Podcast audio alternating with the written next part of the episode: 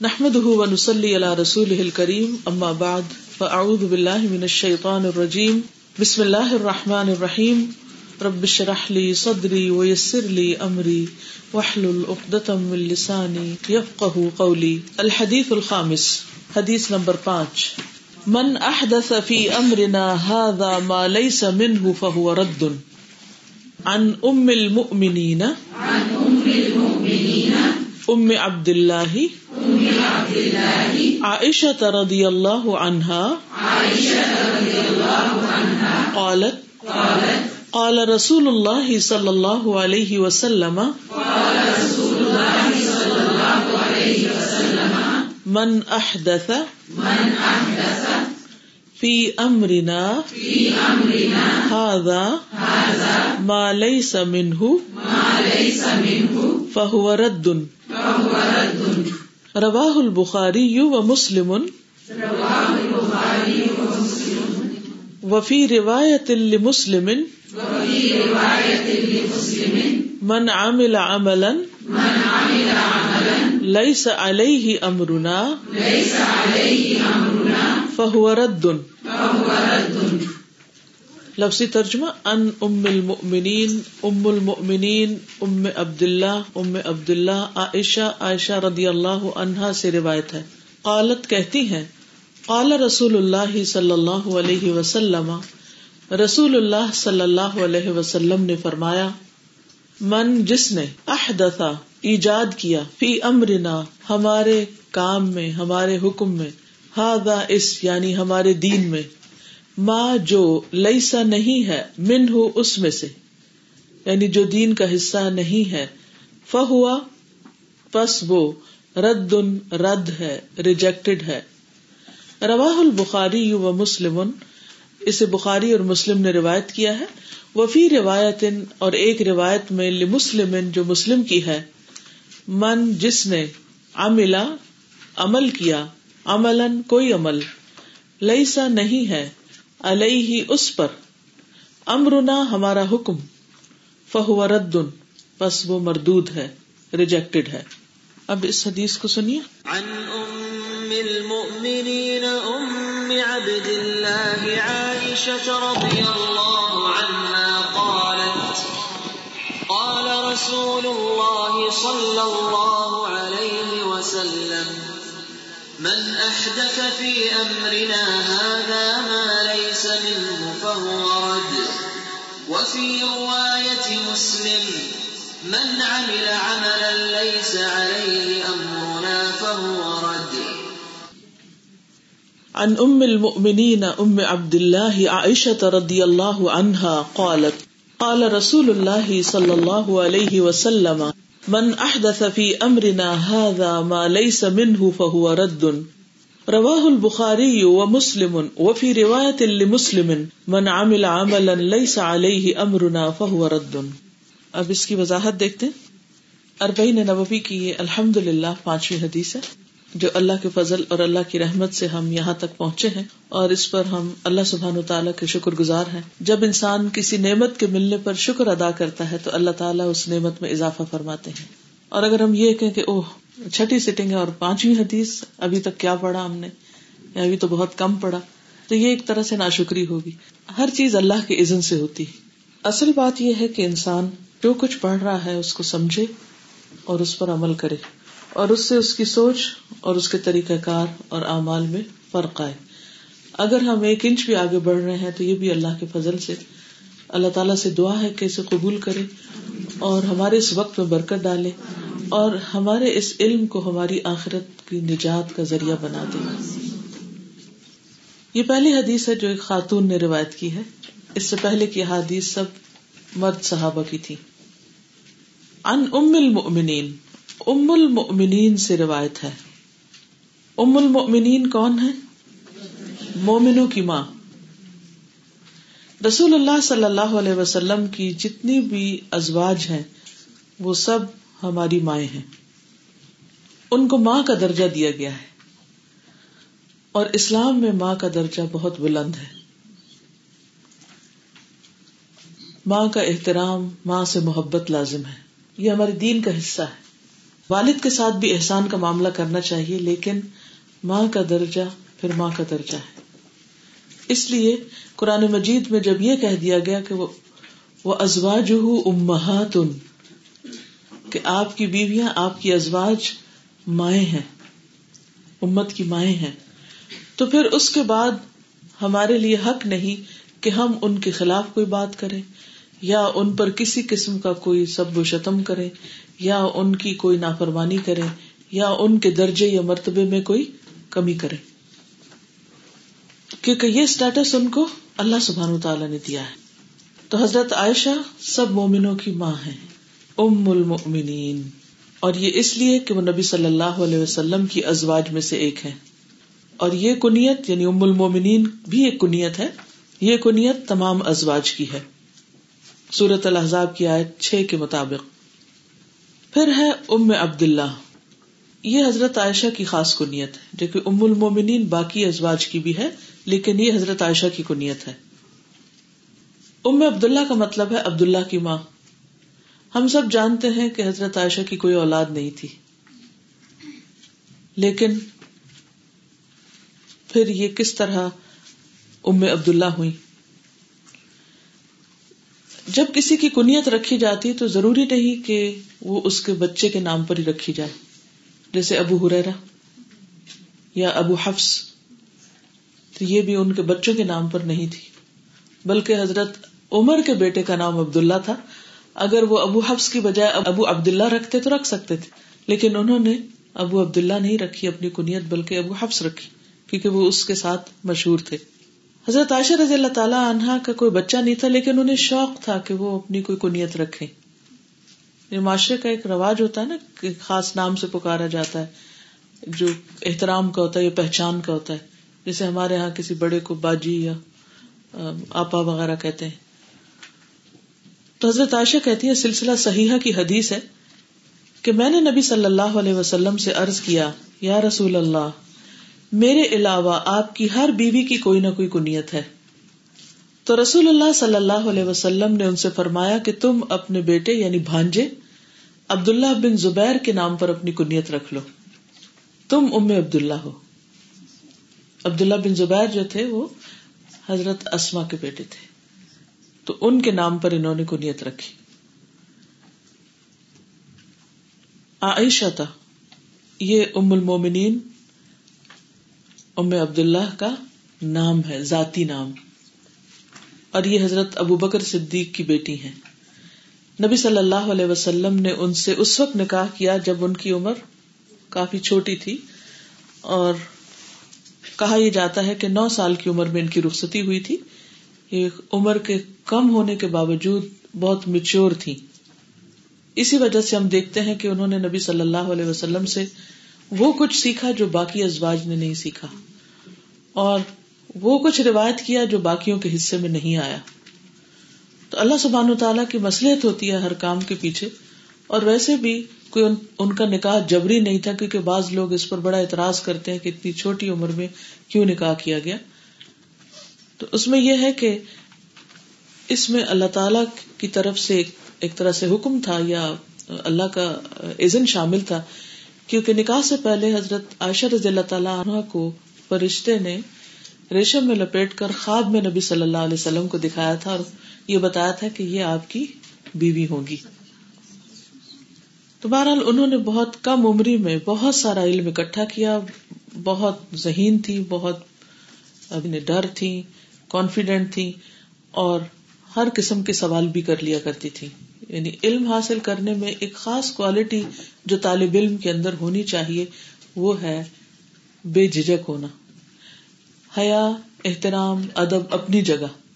لیکن جب اس قسم کا رویہ اختیار کیا جائے کہ انسان سوال نہ کرے یا اپنی کنفیوژن کو دور نہ کرے یا اپنی رائے کا اظہار نہ کرے تو سیکھنے کا عمل کمزور پڑ جاتا ہے۔ اور استاد کو بھی چاہیے کہ وہ طالب علم کو اپنے دل کی بات کہنے کا موقع دے اور اس کو مائنڈ نہ کرے۔ کیونکہ اگر دونوں طرف سے رکاوٹ ہوگی، استاد بولنے نہیں دے گا یا سوال کو روکے گا یا طالب علم سوال نہیں کرے گا، تو وہ سیکھنے کا عمل کمزور ہو جائے گا۔ کیونکہ اچھا سوال، عمدہ سوال نصف علم ہوتا ہے۔ اور ہم جانتے ہیں کہ جبریل علیہ السلام رسول اللہ صلی اللہ علیہ وسلم سے جو سیکھنے کے لیے آئے تھے، وہ دراصل سکھانا ہی مطلوب تھا۔ تو سوال کرنے والا صرف خود نہیں سیکھ رہا ہوتا، بلکہ اپنے سوال کے ذریعے دوسروں کو بھی سکھا رہا ہوتا ہے۔ تو جب ہم ان کی سیرت پڑھتے ہیں جو احادیث ان سے روایت ہوئی ہیں، ان کو پڑھتے ہیں، تو یہ پتا چلتا ہے کہ انہوں نے بہت سے مواقع پر نبی صلی اللہ علیہ وسلم سے مختلف چیزوں کے بارے میں سوال کیا۔ اور اس طرح انہوں نے امت کے لیے بہت سا علم اور فقہ روایت کی۔ تو ان کا شمار محدث صحابیات میں سے ہوتا ہے اور فقیہ بھی تھی اب یہاں پر جو الفاظ استعمال ہوئے ہیں، سب سے پہلے وہ کہتی ہیں قال رسول اللہ صلی اللہ علیہ وسلم کہ رسول اللہ صلی اللہ علیہ وسلم نے فرمایا، انہوں نے یہ نہیں کہا کہ میں نے سنا۔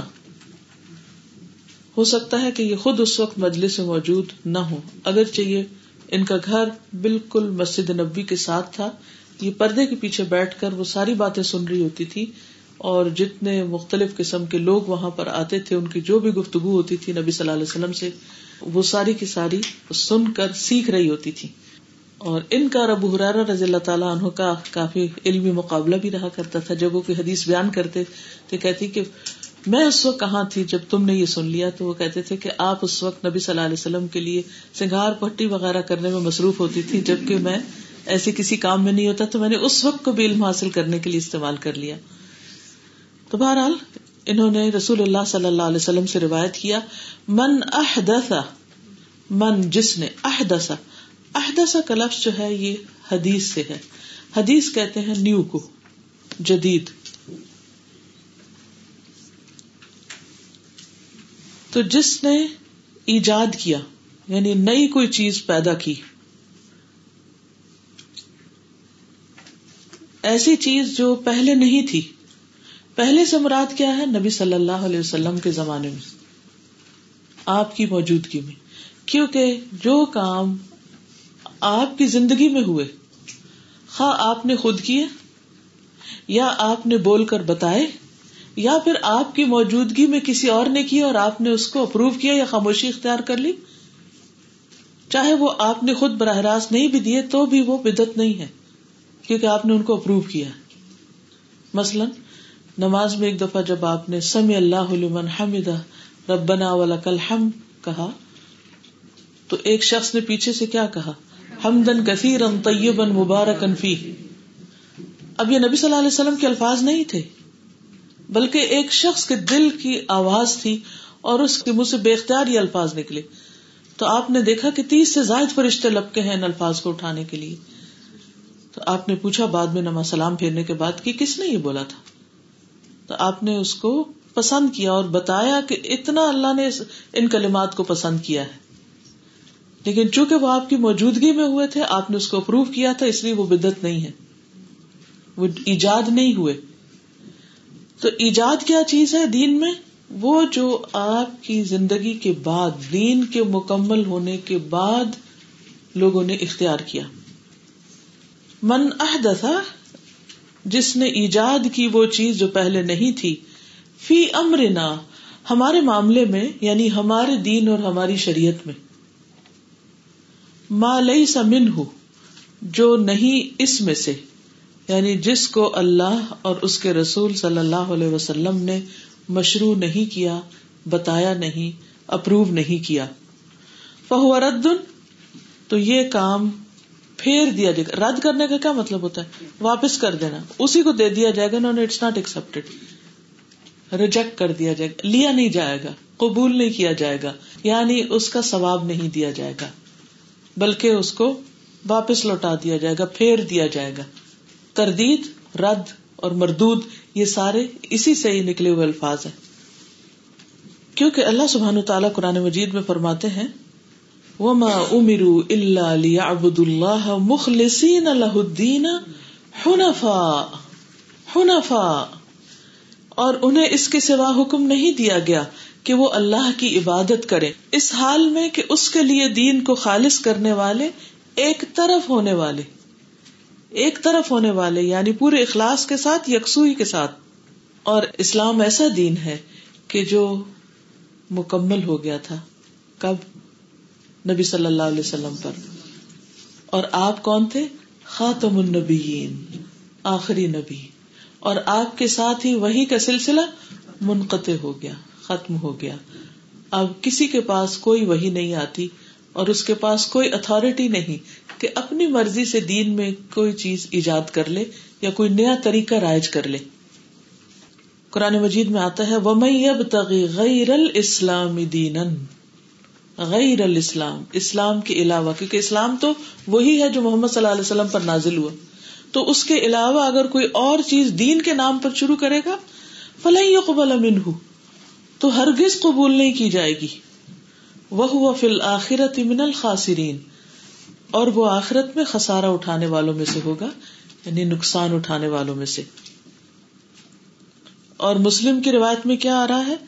جس نے کوئی سا بھی عمل کیا کوئی بھی عمل جس میں ہمارا حکم نہیں ہے کہ ایسے کرو، اور وہ اس کو دین کے نام پہ کر رہا ہے، وہ مردود ہے ریجیکٹڈ ہے۔ تو یہ مسلم کے الفاظ جو ہیں، یہ زیادہ عام اور زیادہ شامل ہیں۔ یعنی جس نے کوئی بھی عمل کیا، کوئی ایسی عبادت یا عقیدے میں کوئی ایسی چیز ڈال دی جس پر اللہ اور اس کے رسول صلی اللہ علیہ وسلم کا حکم ہی نہیں کہ یہ کرو۔ انہوں نے بتایا ہی نہیں، فرمایا ہی نہیں، سکھایا ہی نہیں، خود کیا ہی نہیں، دکھایا ہی نہیں۔ تو وہ ریجیکٹڈ ہے۔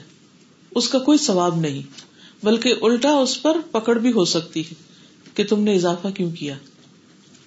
کیونکہ دین تو مکمل ہو گیا تھا۔ اللہ کے رسول صلی اللہ علیہ وسلم کوئی چیز بھولے نہیں۔ جو بھی چیز بندوں کے فائدے کی تھی، وہ آپ دے کر گئے ہیں۔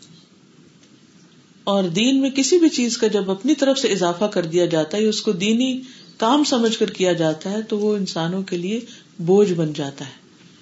اور بعض اوقات جو اصل کام ہے، ان سے پھیر دینے والا ہوتا ہے۔ یعنی ایسی نئی ایجاد کے لیے جو لفظ استعمال ہوتا ہے، وہ بدعت کا ہوتا ہے۔ بدعت۔ قرآن مجید بات نا، بدی اس سماوات تو بدی کا کیا مان ہوتا ہے؟ نئے سرے سے بنانے والا۔ یعنی پہلے سے کوئی ڈیزائن نہیں تھا اس کا۔ تو بدعت بھی یعنی ایسا کام کہ جو صحابہ کے دور میں یا نبی صلی اللہ علیہ وسلم کے دور میں کوئی نہیں ہوتا تھا۔ اس کا کوئی فارمیٹ ڈیزائن کچھ بھی نہیں تھا۔ یہ بعد میں ایڈیشن کر لی گئی اور اس کو ایک اچھا کام سمجھ کے شروع کر دیا گیا۔ سورت معدہ آئے تھری میں آتا ہے الم اکمل تو لکم دین وہ اتمم تو علیہ کم نعمتی۔ اور ردیت الکم الاسلام دینا۔ آج کے دن میں نے تمہارا دین تمہارے لیے مکمل کر دیا اور تم پر اپنی نعمت پوری کر دی اور تمہارے لیے اسلام کو بطور دین پسند کر لیا۔ عمر بن خطاب سے روایت ہے کہ ایک یہودی نے اسے کہا تھا کہ امیر المومنین، تمہاری کتاب قرآن میں ایک آیت ایسی ہے جسے تم پڑھتے ہو۔ اگر وہ ہم یہودیوں پر نازل ہوتی تو ہم اس کے نزول کے دن کو عید کا دن بنا لیتے۔ یعنی اتنی بڑی سعادت ہے اس امت کی کہ اللہ نے ان کے پاس ایسا نبی بھیجا جس نے دین کی ہر چیز کو پورا پورا انہیں دے دیا۔ کچھ بھی نہیں چھوڑا اور دین مکمل کر لیا۔ تو حضرت عمر نے فرمایا کہ ہم اس دن اور اس مقام کو خوب جانتے ہیں۔ جب یہ آیت رسول اللہ صلی اللہ علیہ وسلم پر نازل ہوئی، آپ عرفات میں جمعہ کے دن کھڑے ہوئے تھے۔ آپ عرفات میں جمعے کے دن کھڑے ہوئے تھے۔ اچھا اب یہ کہا جاتا ہے جمعے کے دن اگر حج ہو تو وہ بھاری ہوتا ہے اور معلوم نہیں کیا کچھ۔ حالانکہ خود نبی صلی اللہ علیہ وسلم نے جو حج کیا وہ تو جمعہ کے دن عرفات میں کھڑے تھے کہ اس وقت یہ نازل ہوئی۔ تو ہم سب کو بھی اس پر خوش ہونا چاہیے اور مطمئن ہو جانا چاہیے اور اس پر اطمینان اور ہمارا پورا یقین ہونا چاہیے کہ دین کے حوالے سے کوئی معاملہ ایسا نہیں کہ جس میں ہمیں رہنمائی نہ دی گئی یہ الگ بات ہے کہ ہماری اپنی جہالت ہوتی۔ امام مالک کہتے ہیں، جو یہ سمجھے کہ دین میں اچھی بدت درست ہے یعنی کوئی اور اچھے ایسے کام جن کو بظاہر یعنی خوبصورت لگتے ہیں اٹریکٹو لگتے ہیں، تو گویا اس نے یہ سمجھا کہ محمد صلی اللہ علیہ وسلم نے پیغام رسالت میں خیانت کی ہے۔ یعنی آپ کو پتا نہیں چلا کہ کیا اچھا تھا۔ کیونکہ اللہ تعالی کا فرمان ہے، آج کے دن میں نے تمہارا دین تمہارے لیے مکمل کر دیا اور اپنی نعمت تم پر پوری کر دی۔ یاد رکھیے کہ امبیا کی یہ ذمہ داری ہوتی ہے کہ وہ لوگوں کو اچھے برے سے خبردار کر دیں، نیک اور برے کام سے پورا پورا آگاہ کر دیں۔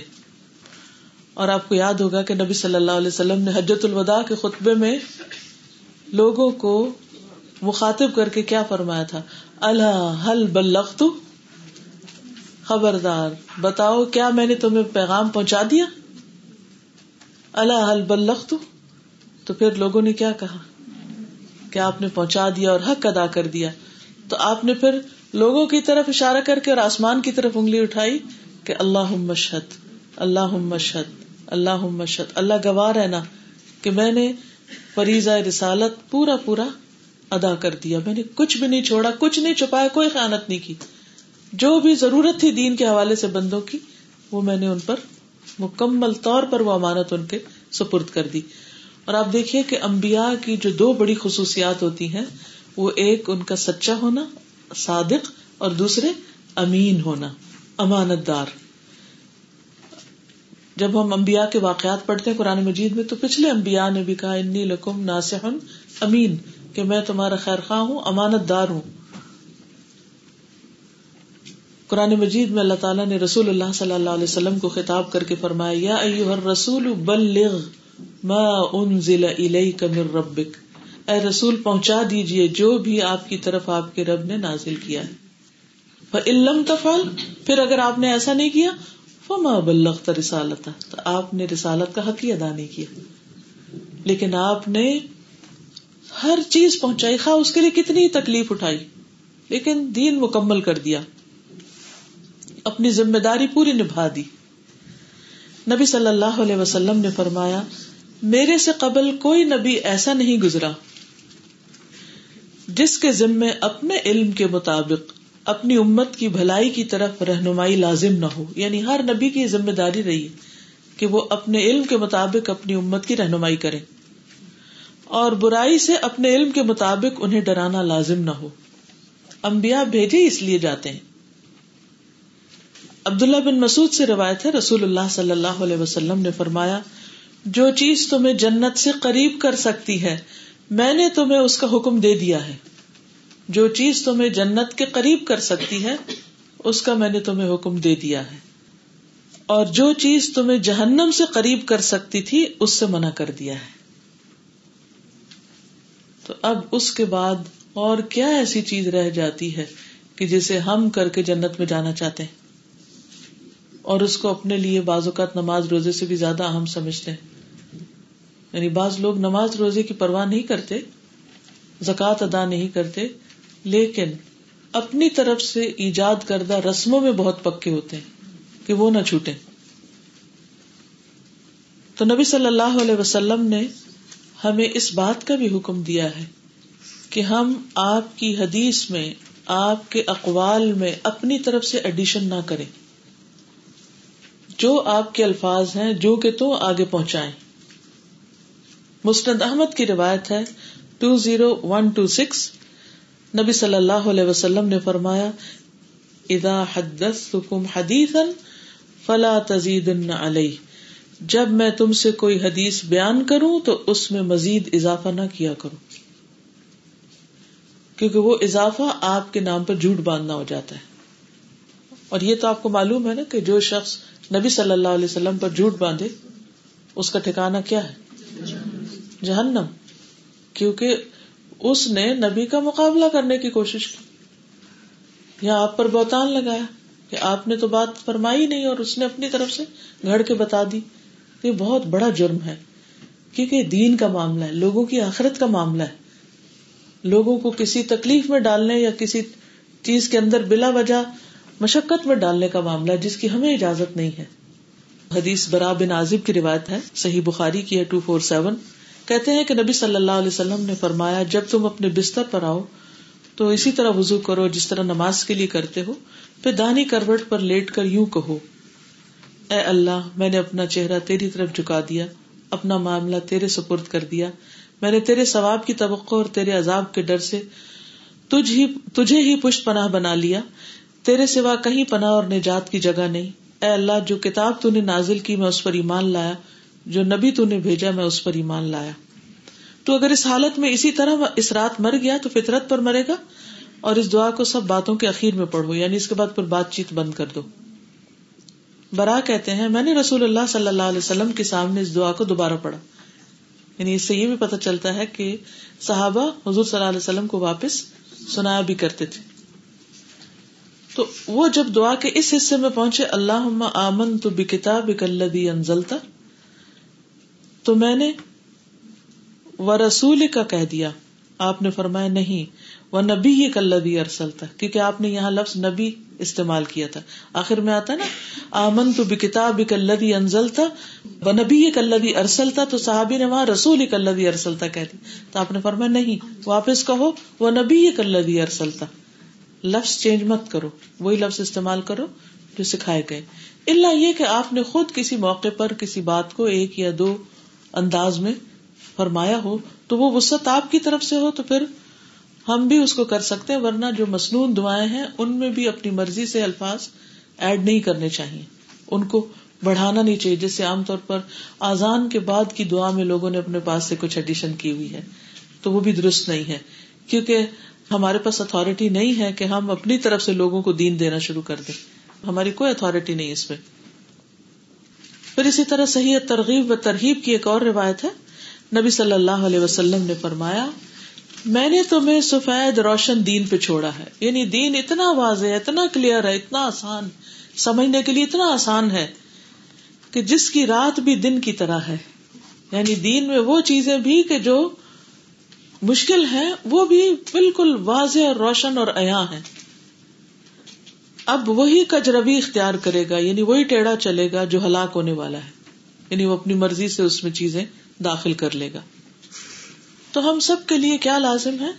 کہ اس معاملے میں بہت احتیاط برتے چیزوں کو یا دین کے احکامات کو، آپ کی سکھائی ہوئی باتوں کو اسی طرح لیں جیسے آپ نے ہمیں دیا ہے۔ اور ان میں اپنی مرضی سے اپنی منمانی طریقے سے تبدیلی نہ کرے خواہ وہ بظاہر دیکھنے میں کتنی ہی خوشنما نظر آتی ہوں۔ اور اس میں ہر طرح کی تبدیلی سے بچنے کی ضرورت ہے۔ نبی صلی اللہ علیہ وسلم نے فرمایا، جو شخص تم میں سے میرے بعد زندہ رہے گا، تو ان قریب وہ بہت زیادہ اختلافات دیکھے گا۔ اور یہ سچ ہے نا؟ بس تم پر لازم ہے کہ تم میری سنت اور خلفائے راشدین میں جو ہدایت یافتہ ہیں، ان کی سنت کو پکڑے رہو۔ خلفائے راشدین جو ہدایت یافتہ ہیں، راشدین کہا ہی ان کو اس لیے جاتا ہے؟ اور اسے ڈاڑھوں سے مضبوط پکڑو یعنی بہت زبردست طریقے سے پکڑ کے رکھو۔ اور دین میں نئے امور نکالنے سے بچتے رہو۔ وہ کم و محدثات الامور۔ نئی نئی باتیں ایجاد کرنے سے رک جاؤ۔ فن کل محدت بدا و کل بدعت کیونکہ ہر نئی چیز بدت ہے اور ہر بدت گمراہی ہے۔ بظاہر دیکھنے میں اچھی بھی لگے لیکن وہ انسان کو اصل سے ہٹا دیتی کیوں؟ کیونکہ بدت کے اختیار کرنے میں بھی انسان کا ٹائم اینرجی اور اس کے وسائل استعمال ہوتے ہیں۔ جب انسان کے وسائل اس چیز میں لگنے لگتے ہیں جو ہم پر لازم ہی نہیں تو اس کا پھر نقصان کیا ہوتا ہے؟ وہ چیز چھٹ جاتی ہے جو ہمیں کرنی چاہیے۔ اگر ہم چھوٹی سی بھی بدت لاتے ہیں نا تو اس کے بدلے کوئی نہ کوئی سنت ختم ہو جاتی۔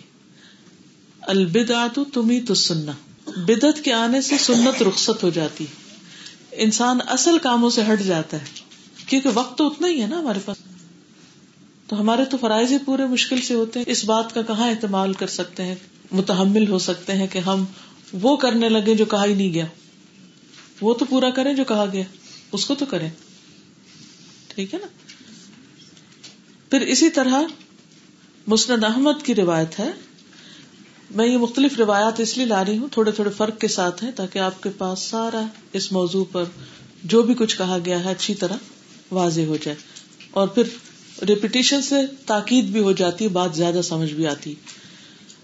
رسول اللہ صلی اللہ علیہ وسلم نے فرمایا، میرے بعد حکومت کی باغ دوڑ۔ کچھ ایسے لوگوں کے ہاتھ بھی آئے گی جو سنت کو مٹا دیں گے۔ یعنی وہ ہوں گے نبی صلی اللہ علیہ وسلم کی امت میں سے ہی، لیکن وہ سنت کو ختم کر دیں گے اور بدت کو فروغ دیں گے اور نماز کو اس کے مقرر وقت سے ہٹا دیں گے۔ یعنی حتیٰ کہ جو فرائض ہیں ان کے اندر بھی وہ ٹائم میں تبدیلی کر دیں گے۔ ابن عمر کا قول ہے، کہتے ہیں، کل بدعت دلالہ و ان الناس حسنا ہر بدعت گمراہی ہے اگرچہ لوگ اسے نیکی سمجھے اس کی وجہ یہ ہے کہ بدعت اصل میں نیکی سمجھ کر ہی کی جاتی ہے۔ ٹھیک ہے نا؟ ایک ہوتا گناہ کا کام جو بالکل واضح۔ اگلی حدیث میں آپ دیکھیں گے، حلال واضح، حرام واضح۔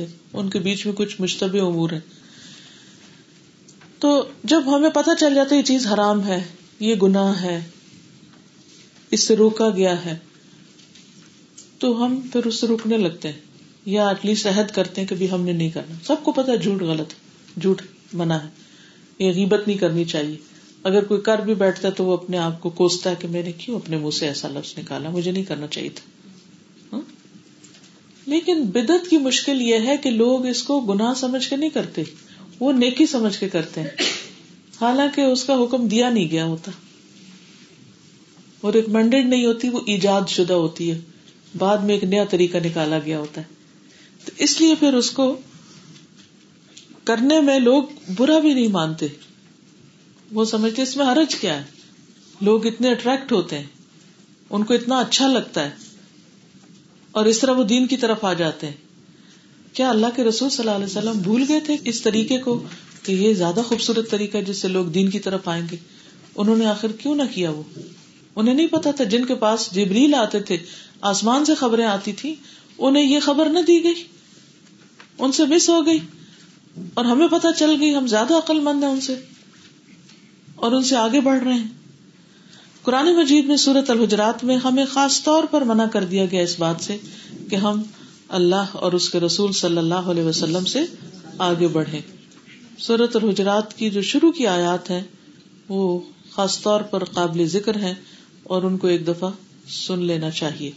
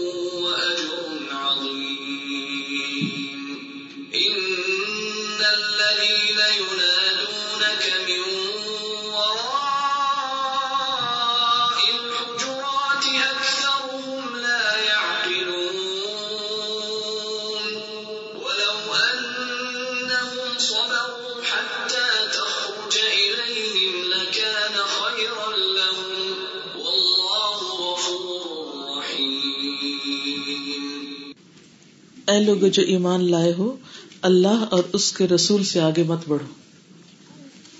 آگے بڑھنے میں کیا آتا ہے کہ جہاں تک جو کچھ انہوں نے دیا ہے، بس وہی لے لو وہی رک جاؤ۔ یعنی دین میں نئی نئی چیزیں ایجاد مت کرو، ان سے آگے مت نکلو کہ وہ انہوں نے نہیں دیا اور تم خود دینے لگ گئے۔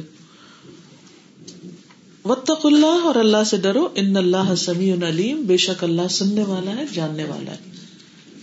یا لا فوق صوت النبی۔ اے لوگوں، نبی صلی اللہ علیہ وسلم کی آواز سے اپنی آواز بلند نہ کرو۔ یعنی ان کی بات سے اوپر اپنی بات مت لے جاؤ۔ خواہ وہ وائس کے ذریعے کیوں نہ ہو۔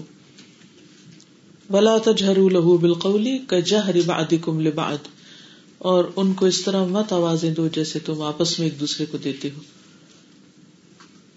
ان تحبت اعمالکم کہیں ایسا نہ ہو کہ تمہارے اعمال ضائع ہو جائیں۔ تمہارے صدقات، جہاد، فرائض، سنت، وہ سب کچھ پانی میں نہ مل جائے، سب بہ نہ جائے۔ وہ ان تم لا تشعرون اور تمہیں شعور بھی نہ ہو، پتہ بھی نہ چلے، احساس بھی نہ ہو، تمہیں خیال بھی نہ آئے کہ تم اپنا سب کچھ لٹا بیٹھے ہو۔ کیونکہ یہ نبی صلی اللہ علیہ وسلم کے حق میں کمی ہے، ان کے ادب اور احترام کے خلاف ہے۔ کہ اس دین پر ہم راضی نہ اس سے آگے چیزیں کرنا شروع کر دیں جو آپ نے کی ہی نہیں اور نہ بتائی ہم کو۔ فرمایا، ان الذين يغضون اصواتهم عند رسول اللہ جو لوگ رسول اللہ صلی اللہ علیہ وسلم کے پاس اپنی آوازیں پست رکھتے ہیں یعنی ادب احترام کا معاملہ کرتے ہیں۔ اولئک الذين امتحن الله قلوبهم للتقوى ایسے ہی لوگوں کے دلوں کو اللہ نے تقوا کے لیے جانچ لیا یعنی اس میں ٹیسٹ کر لیا کہ تقوا ہے کہ نہیں۔ تو تقوا تھا، تو تبھی ان کے اندر ادب اور احترام اور آپ سے آپ کا اتباع کرنے والے تھے، پیچھے رہنے والے تھے، پست ہو کے رہنے والے تھے، حتیٰ کے آوازوں میں بھی۔ لہم مغفرت و اجر عظیم، ان کے لیے بخش اور اجر عظیم ہے۔ ان الدین یونادون کم ورائے الحجرات اکثر لا يعقلون جو لوگ آپ کو حجرات یعنی آپ کے کمروں کے باہر سے آوازیں دیتے ہیں، ان میں سے اکثریت عقل نہیں رکھتی۔ یہ بدو نہ سمجھ لوگ ہیں۔ اس لیے ایسا کرتے ہیں۔ ولو ان صبر اگر وہ صبر سے کام لیتے حتیٰ تخرج الیہم یہاں تک کہ آپ خود نکل کے ان کے پاس جاتے لگانا خیر اللہ تو ان کے حق میں اچھا ہوتا۔ واللہ غفور الرحیم اور اللہ غفور الرحیم ہے۔ ان کی ناسمجھی کی وجہ سے ان کو معاف کر دے گا، لیکن تم ایسا نہیں کرنا، کیونکہ تم رول ماڈل ہو۔ تو جو صحابت ہے جو نبی صلی اللہ علیہ وسلم کے آس پاس لوگ رہتے تھے اسی لیے ان کو ہمارے لیے ایک رہنما کا درجہ دیا گیا اور اصل دین وہی ہے جس پر صحابت ہے ماں انا علیہ و اصحابی۔ تو بدعت جو ہے یا دین میں نئی نکالی ہوئی چیز دراصل نبی صلی اللہ علیہ وسلم کے احترام میں کمی ہے۔ ان سے آگے بڑھنا ہے۔ اس کو تھوڑا سا ایک مثال سے سمجھیے کہ مثلاً آپ کسی کو کوئی میسج دیتے ہیں، جاؤ میری طرف سے فلاں کو یہ بات کہہ دو۔ اور وہ اس میں ایک دو اپنی طرف سے لگا لے۔ تو آپ کو کیسا لگے گا؟ ہوں ہاں وہ بڑی اچھی بات ہے لیکن آپ نے نہ کہی۔ سوچیے ذرا، کبھی ہوا آپ کے ساتھ ایسے کہ آپ نے کبھی کسی کو کوئی میسج دے کے بھیجا ہو؟ مثلاً کسی کو یہ کہا کہ تم ٹھہرو، میں آ رہی ہوں۔ تو وہ جا کے کہ اس نے کہا ہے، ٹھہرو، میں آ رہی ہوں اور کھانا بھی لا رہی اور جب آپ پہنچتے ہیں اور کھانا نہیں ہوتا، تو دوسرا کیا کہے گا؟ کھانا کدھر ہے؟ اس نے کہا تھا کھانا لا رہی ہوں۔ اچھا میں نے تو نہیں کہا تھا، وہی لڑائی جھگڑا ہو جائے گا۔ آپ کو غصہ آئے گا یا نہیں؟ اور ہو سکتا ہے آپ کا اپنا بچہ ہی ہو تو آپ اس کو ایک بھی لگا دیں۔ کہ میں نے کب کہا تھا تمہیں؟ تم نے اپنے پاس سے کیوں بات جوڑی؟ حالانکہ یہ آپ کے حق میں ایک بڑی اچھی بات تھی کہ آپ اتنے سخی ہیں کہ آپ آ بھی رہے ہیں اور ساتھ کچھ لا بھی رہے ہیں۔ لیکن اس وقت یہ بات فائدے کی نہیں، بلکہ الٹا نقصان کی ہے، کیونکہ آپ وہ کر نہیں رہے تھے۔ ٹھیک ہے نا؟ تو جو کام نبی صلی اللہ علیہ وسلم نے نہیں کیے، جو کام صحابہ کرام نے نہیں کیے، ان کو کرنا اور اپنے پاس سے چیزیں لگا لینا اور دین کے نام پر ان کو کرنا، یہ درست نہیں۔ یہاں ایک چیز خاص طور پر یاد رکھیے کہ جس چیز میں ممانت ہے، وہ عقیدہ اور عبادت ہے۔ عام روز مرہ زندگی کے جو معاملات ہیں، اس میں ہمیں رخصت دی گئی ہے اور نبی صلی اللہ علیہ وسلم فرمائے ان تم عالم اموری دنیا کو جو دنیا کے امور ہیں، ان میں نئی ایجادات سے کام لینا بدت نہیں ہے۔ ٹھیک ہے؟ مثلاً، آپ گاڑی کا ہر سال ماڈل بدلے یہ بدت نہیں ہے۔ کیونکہ یہ آپ کا دنیاوی معاملہ ہے۔ دین کا معاملہ نہیں ہے۔ اس کا دین سے کوئی تعلق نہیں ہے۔ آپ افورڈ کر سکتے ہیں، ٹھیک ہے، آپ اپنی سہولت کے لیے آپ لے رہے ہیں۔ اگر اس میں بھی اعتدال کرنا چاہیے، لیکن وہ بدت میں نہیں آتا۔ وہ اصراف میں آ سکتا ہے کہ بلا ضرورت آپ یہی کام کیے چلے جا رہے ہیں، لیکن وہ بدت میں نہیں آئے گا۔ ٹھیک۔ اسی طرح آپ کسی کی شادی پر اس کو کوئی توحفہ دیتے ہیں، آپ اس کو برتن دیتے ہیں یا کپڑا دیتے ہیں یا کچھ اور دیتے ہیں، تو یہ دنیاوی معاملہ ہے۔ آپ کو زیادہ پتا ہے کہ اس کو برتن چاہیے کہ کپڑا چاہیے۔ تو اس اصول پر عمل کرتے ہوئے، اور یہ بات آپ نے کب فرمائی تھی جب ایک مرتبہ کھجوروں کو پیون لگانے سے آپ نے روک دیا تو کھجورے اس طرح پیداوار نہیں ہوئی، تو آپ نے پوچھا یہ کیا ہوا؟ تو لوگوں نے کہا، آپ نے منع کیا تھا۔ تو نے کہا کہ نہیں ان تم عالم بھی اموری دنیا کو یعنی دنیاوی امور میں نئی نئی ایجادات انوینشن مسلمانوں نے سب سے زیادہ کی۔ آغاز میں جب نبی صلی اللہ علیہ وسلم کے بعد کے ادوار آئے تو کسی نے ان پر رد نہیں کیا، کسی نے نہیں روکا۔ تو دنیاوی معاملات میں ایجادات منع نہیں ہے کریٹو آئیڈیاز نئی نئی چیزیں، لیکن دین کے معاملے میں اجازت نہیں ہے۔ دین کے نام پر ایسا کام نہیں کیا جا سکتا۔ تو یہ ایک کرائٹیریا ہے۔ اس طرح عقیدے میں عقیدے میں آپ نے حدیث جبریل پڑھی کہ اسلام کیا ہے یا ایمان کیا ہے۔ اب آپ اس میں اپنی طرف سے ایک دو چیزوں کا اضافہ کر دیں کہ آپ نے نماز، روزہ، حج زکات شہادتین کے بعد چار کرنے کے کام بتائے، آپ اس میں ایک اور بھی ڈال لیں۔ تو یہ کیا ہوگا؟ بدت ہوگی، کیونکہ آپ نے تو نہیں بتایا۔ پھر اسی طرح ایمان کی جو ہے تفصیل، تو آپ کہیں کہ وہ ملائکہ ہے نا، تو میرا خیال ہے جن بھی کچھ اسی قسم کی چیز ہے، ہم یہ بھی لگا لیتے ہیں، وہ یعنی جو اللہ نے جن پیدا کی، میں ان پہ بھی ایمان لاتا ہوں۔ بھی کہا ہی نہیں گیا کہ آپ جنوں پہ ایمان لائیں۔ یا اسی طرح کوئی اور اپنی مرضی سے چیز شامل کر لیں ایمان کی تفصیل میں، تو اس کی اجازت نہیں ہے آپ کو۔ جہاں روکا گیا وہیں رک جاؤ۔ اسی طرح عبادات میں پانچ نمازیں ہیں تو پانچ ہی ہیں فرض چھٹی نہیں آپ کر سکتے۔ تو ان شاء اللہ میں آگے تفصیل سے جاؤں گی کہ کس کس طریقے پر بدت ہوتی ہے، مثلاً عقائد اور عبادات میں، مثلاً ٹائم کے اعتبار سے یا کائنڈ کے اعتبار سے یا ریزن کے اعتبار سے ان شاء اللہ تھوڑی ڈیٹیل اور آگے جائے گی۔ فی الحال میں نبی صلی اللہ علیہ وسلم ہی کی جو اس معاملے میں وضاحت ہے وہ آپ کے سامنے رکھوں گی۔ صحیح مسلم میں آتا ہے حذافہ بن یمان کہتے ہیں، نبی صلی اللہ علیہ وسلم نے فرمایا، میرے بعد ایک قوم یا مختلف حکمران ہوں گے جو میری سنت پر عمل نہیں کریں گے اور میری سیرت کے علاوہ کوئی اور سیرت اختیار کریں گے یعنی میرے طریقوں سے ہٹ جائیں گے۔ تو ان کے بعض امور کو اچھا سمجھے گا اور بعض کو برا سمجھے گا۔ یعنی یہ ہونے والا ہے کہ وہ نبی صلی اللہ علیہ وسلم کی سنت یا طریقے سے ڈیویٹ ہو جائیں گے، ہٹ جائیں گے اور وہ اس وقت رولنگ پوزیشن میں ہوں گے۔ اور یہ تمہارے سامنے ہی ہو جائے گا۔ یعنی صحابہ کے دور میں ہی ایسے کام شروع ہو جائیں گے۔ اصل بات یہ ہے کہ یہ بدعت جو تھی یعنی شیطان کی طرف سے ہوتی۔ اور شیطان بڑا چالاک دشمن ہے۔ وہ ہر انسان کے پاس اس کی ویکنیس کے ذریعے اندر آتا ہے۔ مثلاً جس شخص کے دل میں دنیا کی محبت ہے، تو وہ اس کو اس کے طریقے سے پسلائے گا۔ جس کے دل میں اللہ تعالیٰ کی محبت ہے، رسول اللہ صلی اللہ علیہ وسلم کی محبت ہے، دین کی محبت ہے، تو وہ اس کو اس ذریعے سے چکما دے گا۔ وہاں کوئی ایسا کام کروا دے گا کہ جس سے کیے کرائے پہ پانی پھر جائے۔ مثلاً آپ ہر وقت نیت کے بارے میں کانشیس رہتے ہیں۔ یا سنت کی پیروی کے بارے میں کانشیس رہتے ہیں۔ ایک دنیا دار انسان کو ان دو باتوں سے کوئی غرض نہیں۔ اگر آپ اسے اخلاص اور اتباع کی بات کریں گے تو کہیں گے، کیا کہہ رہے ہو تم؟ یہ کیا ہوتا ہے؟ لیکن ان کو کہیں اور دھوکا دیا ہوا، کسی اور چیز میں الجھایا ہوا شیطان نے۔ تو ہر ایک کو اس کے کام کے حوالے سے۔ اب مثلاً آپ دیکھیں کہ عموماً کمپٹیشن کن کے بیچ میں ہوتا ہے؟ یا کسی رشتے کی بنا پر ہوتا ہے؟ یا کسی ایک ایج گروپ میں ہونے کی وجہ سے ہوتا ہے؟ یا کسی ایک خاص کام پر جو لوگ کام کر رہے ہوتے ہیں، اس میں ہوتا ہے۔ ایک ٹائم کے جو اسکالر ہوتے ہیں، تو عربی میں کہا جاتا ہے المعاصرہ تو سبب المنافرہ۔ جو معاصرت ہوتی ہے یعنی کنٹمپریری جو ہوتے ہیں، ان کے اندر نفرتیں ہوتی ہیں آپس میں، وہ ایک دوسرے کو۔ لیکن جو پاسٹ کے لوگ ہوتے ہیں، ان کی بڑی تعریف کر رہے ہوتے ہیں۔ ہمارے بزرگ ایسے تھے اور ہمارے بڑے ایسے تھے۔ حالانکہ وہ بزرگ بھی ایک وقت کے عام انسان ہی تھے۔ لیکن جو چلا جاتا ہے وہ بڑا ہو جاتا ہے، جو اپنے دور میں ہوتا ہے وہ چھوٹا ہی لگتا ہے۔ اس کی لوگ عموماً قدر نہیں کرتے۔ تو بدت جو ہے، یہ دراصل ایسی چیز ہے کہ جو شیطان اس طریقے پر انسان کے سامنے خوشنما بنا کے پیش کر دیتا ہے کہ زین لہم الشیطان و اعمالہم فصدہم عن السبیل۔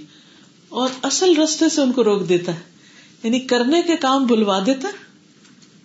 فریضہ بلوا دیتا ہے، سنت بلوا دیتا ہے، اور جو دین میں چیزیں ہیں نہیں، ان کے اوپر ساری محنت لگوا دیتا ہے۔ اور اس طرح انسان پھر درجات میں پیچھے رہ جاتا ہے، بلکہ بعض اوقات پکڑ بھی ہو جاتی ہے اس کی۔ رسول اللہ صلی اللہ علیہ وسلم نے فرمایا، یہ بھی صحیح مسلم کی حدیث ون ایٹ ایٹ۔ فرمایا، مجھ سے پہلے جس امت میں نبی بھیجا گیا، اس کی امت میں سے اس کے ہواری اور صحابی بھی ہوئے ہیں۔ یعنی ان کے بھی ساتھی تھے۔ جو اس کی سنت پر چلنے والے اور اس کے حکم کی پیروی کرنے والے تھے۔ لیکن ان صحابیوں کے بعد کچھ لوگ ایسے پیدا ہوئے یعنی پچھلی امتوں میں بھی، جو وہ کہتے تھے جو خود نہیں کرتے تھے۔ کہتے کچھ تھے، کرتے کچھ تھے۔ اور وہ کرتے تھے جس کا انہیں حکم نہیں دیا گیا تھا۔ یعنی دو طرح کی خرابی۔ ایک کال اور فیل میں تضاد اور ایک وہ کام شروع کر دیے جن کا حکم ملا ہی نہیں، جو سکھایا ہی نہیں گیا۔ جس شخص نے ہاتھ سے ان مخالفین کا مقابلہ کیا وہ بھی مومن تھا۔ جس نے زبان سے مقابلہ کیا وہ بھی مومن تھا۔ جس نے زبان سے جہاد کیا وہ بھی مومن تھا۔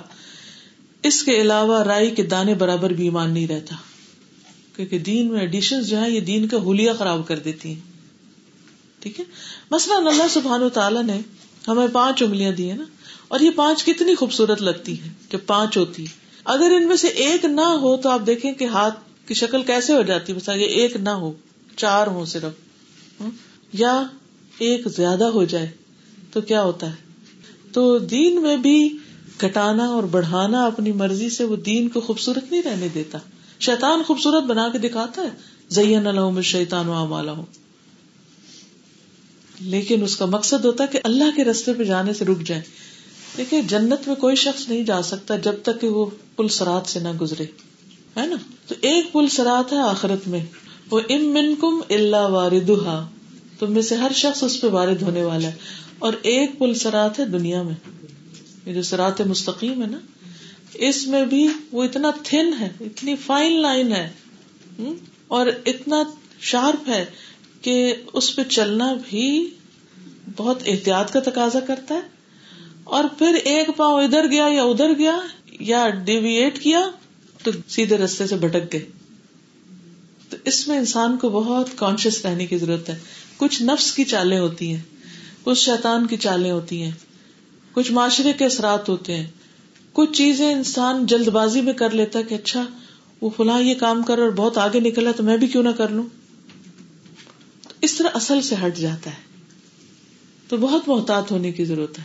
جب ایسی کوئی چیز سامنے آئے تو انسان کہے میرے لیے کافی ہے وہ جو نبی صلی اللہ علیہ وسلم نے چھوڑا ہے۔ اس سے زیادہ اگر وقتی طور پر خوشنما بھی ہے اور اس سے بڑا فائدہ بھی نظر آ رہا ہے، لیکن الٹیمیٹلی وہ فرائض سے غافل کر دینے والا ہے۔ کیونکہ جس چیز پر نفس خوش ہونے لگ جاتا ہے نا، نفس راضی ہو جاتا ہے، تو پھر انسان اس میں زیادہ لذت محسوس کرتا ہے۔ پھر اسی طرح کے کاموں کے پیچھے تو جاتا ہے، لیکن جب کہا جائے کہ نماز میں ذرا خوشبو خزو اختیار کرو، ذرا گھنٹہ لگاؤ، تو اس میں نفس نہیں راضی ہوتا۔ کیونکہ نفس بگڑ چکا ہے۔ وہ اور چیزوں کا زیادہ عادی ہو گیا تو اصل سے ہٹ گیا۔ تو یہ حدیث جو ہے، یہ بہت ہی اہم حدیثوں میں سے ہے۔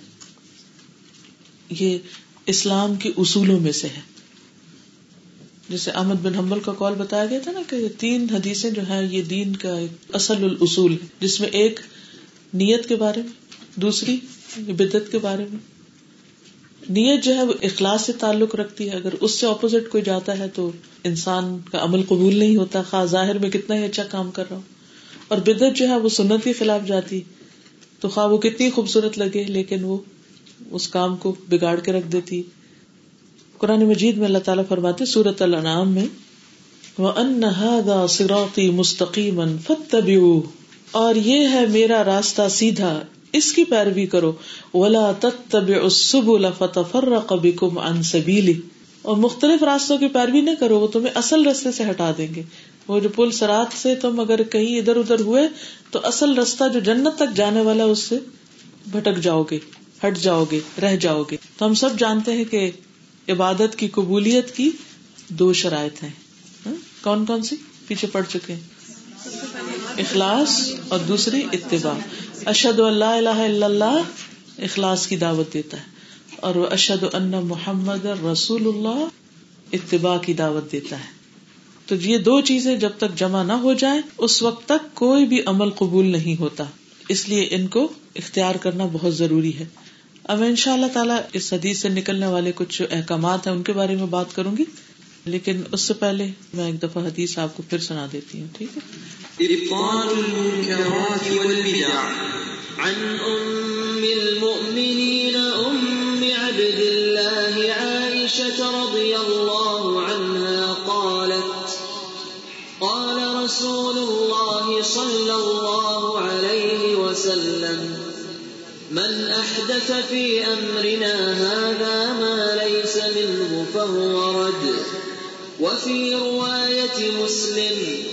من عمل عملا ليس عليه أمرنا فهو رد.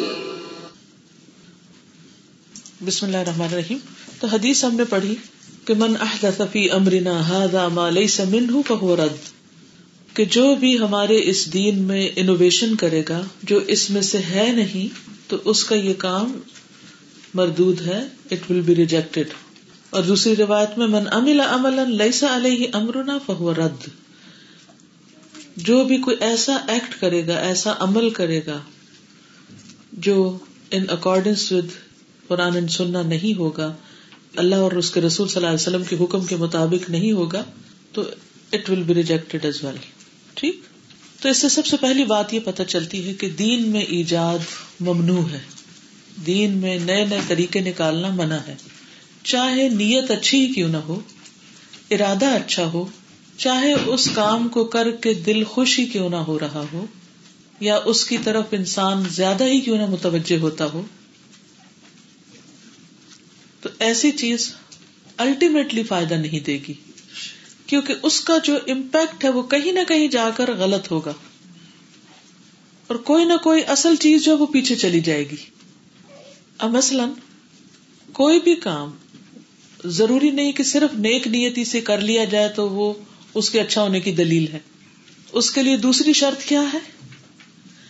کہ دین کا کام، عبادات جو ہے نیکی کے کام جو ہے وہ سنت کے مطابق بھی ہو یہ شرط ہے۔ اشد اللہ الہ الا اللہ کے ساتھ اشد اللہ محمد اور رسول اللہ۔ تو نیک نیتی سے کیا ہوا ہر کام باعث اجر نہیں ہوتا۔ اس کا طریقہ بھی ٹھیک ہونا ضروری ہے۔ اس کو عام مثال سے سمجھیے، مثلاً آپ کہیں آپ نے کھانا پکایا اور کھانے میں اپنی مرضی سے بعض لوگ دال بھی پکاتے ہیں نا، اس میں دنیا بھر کے مسالے ڈال دی تو وہ اس کا وہ ذائقہ نہیں بنتا۔ لیکن کچھ لوگ دال بناتے ہیں اور اس میں صرف ہلدی ڈالتے ہیں یا وہ مخصوص قسم کے کوئی مسالے ڈالتے ہیں، تو وہ ٹیسٹ بہت ہی اچھا بنتا ہے۔ اب کوئی یہ کہے کہ میں بہت نیک نیتی کے ساتھ، اچھے جذبے کے ساتھ دال بنا رہی ہوں اور اس میں وہ چیزیں بھی ڈال دی جو دال میں ڈالی نہیں جاتی، جو صرف گوشت کے مسالے میں پڑتی۔ تو اس کا ذائقہ کیا بنے؟ گا آپ اپنے شوہر کے سامنے پیش کریں کہ دیکھیے میں نے آج اتنی دل لگا کے بنائی ہے یہ چیز، اور وہ ایک چمچ کھا کے واپس رکھ دے کہ یہ مجھے نہیں چاہیے، مجھے اصلی چاہیے، اصل ریسیپی چاہیے۔ پھر اسی طرح بازو کا تاپ کسی سے کوئی آرڈر لیتے ہیں کام کرنے کے لیے۔ وہ آپ کو ایک سیمپل دکھاتا ہے کہ ایسا کام چاہیے۔ ہوتا ہے نا، کبھی آپ نے شاید کیا ہو ایسا کوئی کام۔ جن لوگوں کی فیکٹریز وغیرہ ہوتی ہیں کوئی کپڑے سیتے ہیں۔ مثلاً درزی سے آپ نے کبھی کپڑے سلوائے۔ آپ اس کو ناپ دیتے ہیں کہ جی اس کے مطابق بنا کے دینا ہے۔ کہتے بالکل بالکل آپ بے فکر ہو جائے اس کے بعد جب کپڑے سل کے آتے ہیں تو کیا ہوتا ہے؟ کوئی شخص شاید ایسا نہ ہو جس کو یہ تجربہ نہ ہوا ہو کہ وہ کہے کہ میرے کپڑے خراب ہو گئے۔ حالانکہ وہ سلے ہوئے ہوتے ہیں اور اس بات کا پھول بوٹے اور بڑے ڈیزائن میں بنے ہوئے ہوتے ہیں، لیکن وہ پہننے کے لائق نہیں ہوتے۔ کیونکہ اس نے ناپ کے مطابق نہیں سی، سیمپل کو فالو نہیں کیا۔ اسی طرح دین جو ہے وہ اللہ سبحان تعالیٰ نے رسول اللہ صلی اللہ علیہ وسلم کے ذریعے بھیجا اور آپ کو اسوت الحسن بنایا آپ کو ہمارے لیے نمونہ بنایا اگزامپل ہے ہمارے لیے۔ تو اگر ہم اس میں بڑھائیں گے کچھ گٹائیں گے کچھ، تو وہ پھر مزہ نہیں رہے گا۔ وہ اللہ سبحان تعالیٰ کو پسند نہیں آئے گا، کیونکہ اللہ کی پسند وہی ہے۔ اس لیے اس چیز پر جم جائیے کہ بس میرے لیے اتنا کافی ہے جو محمد صلی اللہ علیہ وسلم لے کر آئے ہیں، مجھے اس سے زیادہ کی ضرورت نہیں ہے۔ اب اس سلسلے میں آپ دیکھیے کہ صحابہ کے دور میں ایک کام ہوتا ہے جس پر صحابہ کا ریئیکشن سامنے آتا ہے اور وہ کیا تھا۔ یہ سنن دارمی کی روایت ہے اور سلسلہ صحیحہ کی روایت ہے جو میں آپ کے سامنے پیش کر رہی ہوں۔ یاہیا اپنے والد سے روایت کرتے ہیں کہ ہم صبح کی نماز سے پہلے عبداللہ بن مسعود کے دروازے کے پاس بیٹھتے تھے۔ جب عبداللہ باہر تشریف لاتے تو ہم ان کے ساتھ مسجد چلے جاتے۔ یعنی اکٹھے جاتے تھے۔ صحابی تھے یہ اور راستے میں کچھ سیکھتے بھی ہوں گے۔ ایک دن ابو موسا اشری ہمارے پاس آئے اور پوچھا، ابھی تک ابو عبد الرحمان یعنی عبداللہ بن مسعود تمہارے پاس نہیں آئے؟ ابھی باہر نہیں نکلے۔ ہم نے جواب دیا، نہیں۔ تو ابو موسا اشری ہمارے ساتھ بیٹھ گئے۔ وہ بھی انتظار کرنے لگے۔ یہاں تک کہ عبداللہ بن مسعود باہر تشریف لایا اصل میں عبداللہ بن مسعود جو تھے وہ بہت بڑے عالم بھی تھے۔ اور انہوں نے بہت سی احادیث روایت کی ہیں اور اپنے آپ کو نبی صلی اللہ علیہ وسلم کی زندگی میں قرآن مجید کے سیکھنے، سمجھنے اور اس میں یعنی کہ وقف کر رکھا تھا ایک طرح سے۔ انہیں کی بیوی زینب تھی نا جو کام کرتی تھی اور پھر وہ اپنے ہسبینڈ کے اوپر بھی خرچ کرتی ہیں، بچوں پر بھی۔ تو پھر جب انہوں نے ایک دفعہ صدقے کے بارے میں کچھ سنا تو کہا، میں آپ تمہیں نہیں دوں گی، میں باہر جا کے دوں گی۔ تو یہ کیوں نہیں کرتے تھے؟ کیونکہ یہ زیادہ تر اپنے آپ کو علم کے لیے وقف کیے ہوئے تھے۔ اور علم کے لیے قربانیاں کرنی ہی پڑتی ہیں اور بہرحال یہ دوسری طرف ہم چلے جائیں گے۔ لیکن عبداللہ بن مسعود کا جو کہ مقام عام صحابہ میں بھی ایک بڑا مقام تھا، اس لیے دوسرے صحابی ان کے احترام میں آ کے بیٹھ جاتے اور پھر وہ نکلتے تو چلتے۔ اب جب وہ باہر نکلے تو سب ان کے پاس ہے اور ابو موسا نے کہا کہ اے ابو عبد الرحمان آج میں نے مسجد میں ایک ایسا کام دیکھا ہے جو اس سے پہلے کبھی نہیں ہوا اور مجھے اس پر بہت تعجب ہے۔ لیکن اللہ کے فضل سے وہ ایک اچھا کام ہی لگتا ہے۔ یعنی ٹھیک ہی لگ رہا ہے۔ عبداللہ بن مسعود نے پوچھا، وہ کیا ہے؟ ابو موسا نے جواب دیا، اگر آپ زندہ رہے تو خود ہی دیکھ لیں گے۔ یعنی مسجد تک چلے ابھی دیکھتے ہیں آپ۔ میں نے مسجد میں کچھ لوگوں کو دیکھا کہ وہ حلقے بنا کے بیٹھے ہوئے نہیں یعنی سرکل میں بیٹھے ہیں اور نماز کا انتظار کر رہے ہیں۔ ان کے سامنے کنکریاں پڑی ہیں، چھوٹے چھوٹے پیبلز ہیں۔ ہر ایک حلقے میں ایک شخص ہے جو یہ کہتا ہے سو مرتبہ اللہ اکبر پڑھو۔ تو لوگ سو مرتبہ اللہ اکبر پڑھتے ہیں ان کنکریوں پر۔ پھر وہ کہتا ہے سو مرتبہ لا الہ الا اللہ پڑھو۔ تو لوگ سو مرتبہ یہ پڑھتے ہیں۔ پھر وہ کہتا ہے سو مرتبہ سبحان اللہ پڑھو۔ تو لوگ سبحان اللہ پڑھتے ہیں۔ عبداللہ بن مسعود نے ان سے پوچھا، تم نے ان سے کیا کہا جب وہ یہ کر رہے تھے؟ ابو موسا نے جواب دیا، میں نے آپ کی رائے کے انتظار میں ان سے کچھ نہیں کہا۔ میں نے خود سے کچھ نہیں کہنا چاہ رہا تھا۔ عبداللہ بن مسعود نے کہا، تم نے انہیں یہ کیوں نہیں کہا کہ وہ اپنے گناہ شمار کرے یعنی وہاں بیٹھ کے، اور تم نے انہیں ضمانت کیوں نہ دی کہ ان کی نیکیاں ضائع نہ ہوں گی؟ یعنی اگر واقعی وہ نیکیاں ہوں، پھر عبداللہ بن مسعود خود چل پڑے، ان کے ہمراہ ہم بھی چل پڑے۔ یہاں تک کہ عبداللہ ان حلقوں میں سے ایک حلقے کے پاس آئے اور ان کے پاس کھڑے ہو کر پوچھا کہ تم لوگ یہ کیا کر رہے ہو؟ انہوں نے جواب دیا، اے ابو عبد الرحمان یہ کنکریاں ہیں جن پر ہم اللہ اکبر، لا الہ الا اللہ اور سبحان اللہ پڑھ رہے ہیں. عبداللہ بن مسعود نے کہا، تم اپنے گناہوں کو گنو۔ میں اس بات کی ضمانت دیتا ہوں کہ تمہاری نیکیوں میں سے کوئی نیکی ضائع نہ ہوگی یعنی اگر گناہ گنو گے اپنے۔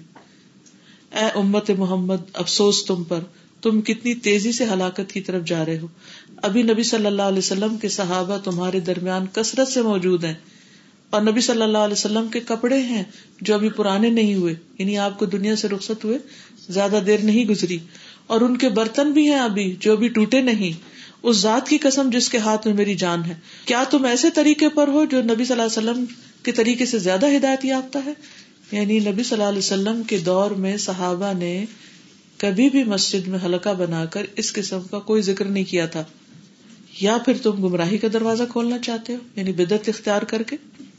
لوگوں نے عرض کی، واللہ یا ابا عبد الرحمان ما اردنا الا الخیر۔ اے ابو عبد الرحمان ہمارا ارادہ، ہماری نیت بھلائی کے سوا کچھ نہیں، ہم صرف خیر چاہتے ہیں۔ ابن مسعود نے کہا وہ کم مرید للخیر لن یصیبہ کتنے ہی ایسے لوگ ہیں جو نیکی کا ارادہ تو کرتے ہیں لیکن اس کو پا نہیں سکتے، اس تک پہنچ نہیں پاتے۔ رسول اللہ صلی اللہ علیہ وسلم نے یہ بات ارشاد فرمائی ہے۔ کہ کچھ لوگ قرآن پڑھیں گے، لیکن قرآن ان کے حلق سے نیچے نہیں اترے گا۔ اور اللہ کی قسم، مجھے نہیں معلوم، ہو سکتا ہے ان میں سے اکثریت تم لوگوں کی ہو۔ پھر وہ ان کے پاس سے اٹھ کر آ گئے۔ امر بن سلمہ کہتے ہیں، ہم نے ان ہلکے والے کی اکثریت کو دیکھا۔ وہ نہروان کے دن خوارج کے ساتھ مل کر ہم پر نیزا زنی کر رہے تھے۔ یعنی بعد میں جو مسلمانوں کے درمیان لڑائیاں ہوئی ہیں ان میں سے یہ گروہ جو یہ کام کر رہا تھا، وہ صحابہ کی طرف نہیں تھا، بلکہ خوارج کے گروہ کی طرف تھا، جنہوں نے نوز بلا حضرت علی کو بھی کہا کہ وہ مسلمان نہیں اور مسلمانوں پر کفر کے فتوے لگائے، حالانکہ وہ بہت قرآن بھی پڑھتے اور نفل بھی پڑھتے اور ذکر بھی کرتے، لیکن ڈیویشن ہو گئی تھی ان میں، اصل سے ہٹ گئے تھے۔ تو اللہ سبحان تعالیٰ جب کوئی بندہ اصل سے ہٹتا ہے تو پھر اس کو حق سے بہت دور لے جاتا ہے۔ اس وقت بندے کو سمجھ نہیں آتی۔ لیکن بعض اوقات یعنی ہوتا نا، اما من آتا و تقا وہ سد قبل حسن پسن یسر یسرا یسرا میں نیکی کے رستوں کا آسان۔ یسرا سے مراد نیکی بھی ہے، جنت بھی ہے، کیونکہ جنت نیکی، ہدایت حق کی طرف اور جنت کی طرف لے جاتی ہے نا۔ تو جب کوئی ایک انسان دینے والا ہوتا ہے، اللہ سے ڈرنے والا ہوتا ہے وہ سد قبل اور نیکی کی تصدیق کرتا ہے۔ اور حسنہ نیکی کیا ہے؟ جس پر اللہ اور اس کے رسول صلی اللہ علیہ وسلم کی مہر ہو۔ وہ ان کی طرف سے آئی ہو۔ تو اس کے لیے نیکیوں کے رستے آسان ہو جاتے ہیں۔ اما مم بخلا وسطنا وہ کدب اور جو اصل نیکی ہے اس کو جٹلا دیتا ہے اور تقزیب کرتا ہے اور پھر بے پرواہی برتتا ہے، اس کے سامنے حق بولا جائے اور بخل کرتا ہے۔ دل کا تنگ ہوتا ہے۔ تو فسن یسر لسرا اس کو ہم دوسرا راستہ دکھا دیتے مشکل طرف لے جاتے ہیں۔ یعنی پھر وہ اپنے آپ کو مشقتوں میں ڈالتا رہتا ہے، لیکن عامل تو ناصبہ تھکتا بھی ہے، مگر اینڈ آف دا ڈے اس کا عمل ریجیکٹڈ ہے، جیسے اس حدیث میں بیان ہوا۔ وہ تھک تھک کے کرتا ہے ایک کام، لیکن وہ کام نہ اللہ کی کتاب میں ہے، نہ اللہ کے رسول صلی اللہ علیہ وسلم نے کیا، نہ صحابہ نے کیا، نہ ریکمینڈ کیا، اور اس نے اس کو بعد میں نیکی سمجھ کے اختیار کر لیا۔ تو ایسی چیز جو ہے وہ پسندیدہ نہیں۔ تو یاد رکھیے کہ کسی بھی کام کو اگر آپ نے یہ پرکھنا ہو کہ یہ شریعت کے مطابق ہے یا نہیں، تو چھ چیزیں دیکھیے۔ نمبر ایک، سبب۔ سبب کا کیا مطلب ہوتا ہے؟ ریزن۔ وائی نمبر ٹو، جنس کائنڈ وٹ نمبر تھری، مقدار۔ ہاؤ مچ اور نمبر چار، کیفیت یعنی ہاؤ ٹو ڈو اور number five when to do وقت۔ اور number six where to do جگہ پلیس ٹھیک ہے؟ جب کوئی کام ان چھ چیزوں میں شریعت کے موافق نہ ہو، تو وہ باطل اور مردود ہوگا۔ کیونکہ اس نے اللہ کے دین میں وہ کچھ ایجاد کیا جو اس میں تھا نہیں۔ ٹھیک ہے؟ تو کوئی بھی کام نیک اس وقت ہوتا ہے جب اس کے کرنے کی جو ریزن ہے وہ شریعت کے مطابق ہوتی ہے۔ کہ اگر کوئی انسان کسی عبادت کو ایسی وجہ سے کرے جسے اللہ نے سبب قرار نہیں دیا تو وہ بدت ہو جائے۔ مثلاً، مثال دیتی۔ کوئی شخص ہر روز گھر میں داخل ہو کے فوراً دو نفل پڑے کیا نبی صلی اللہ علیہ وسلم نے ہمیں گھر میں داخلے کے کوئی نفل بتائے؟ نہیں بتائے نا۔ ہاں مسجد میں داخلے کے دو نفل ہیں۔ یعنی مثلاً کوئی شخص مسجد میں انٹر ہوتا ہے تو کیا فرمائے گا کہ بیٹھو نہیں اس وقت تک جب تک دو رکت پڑھ نہ لو۔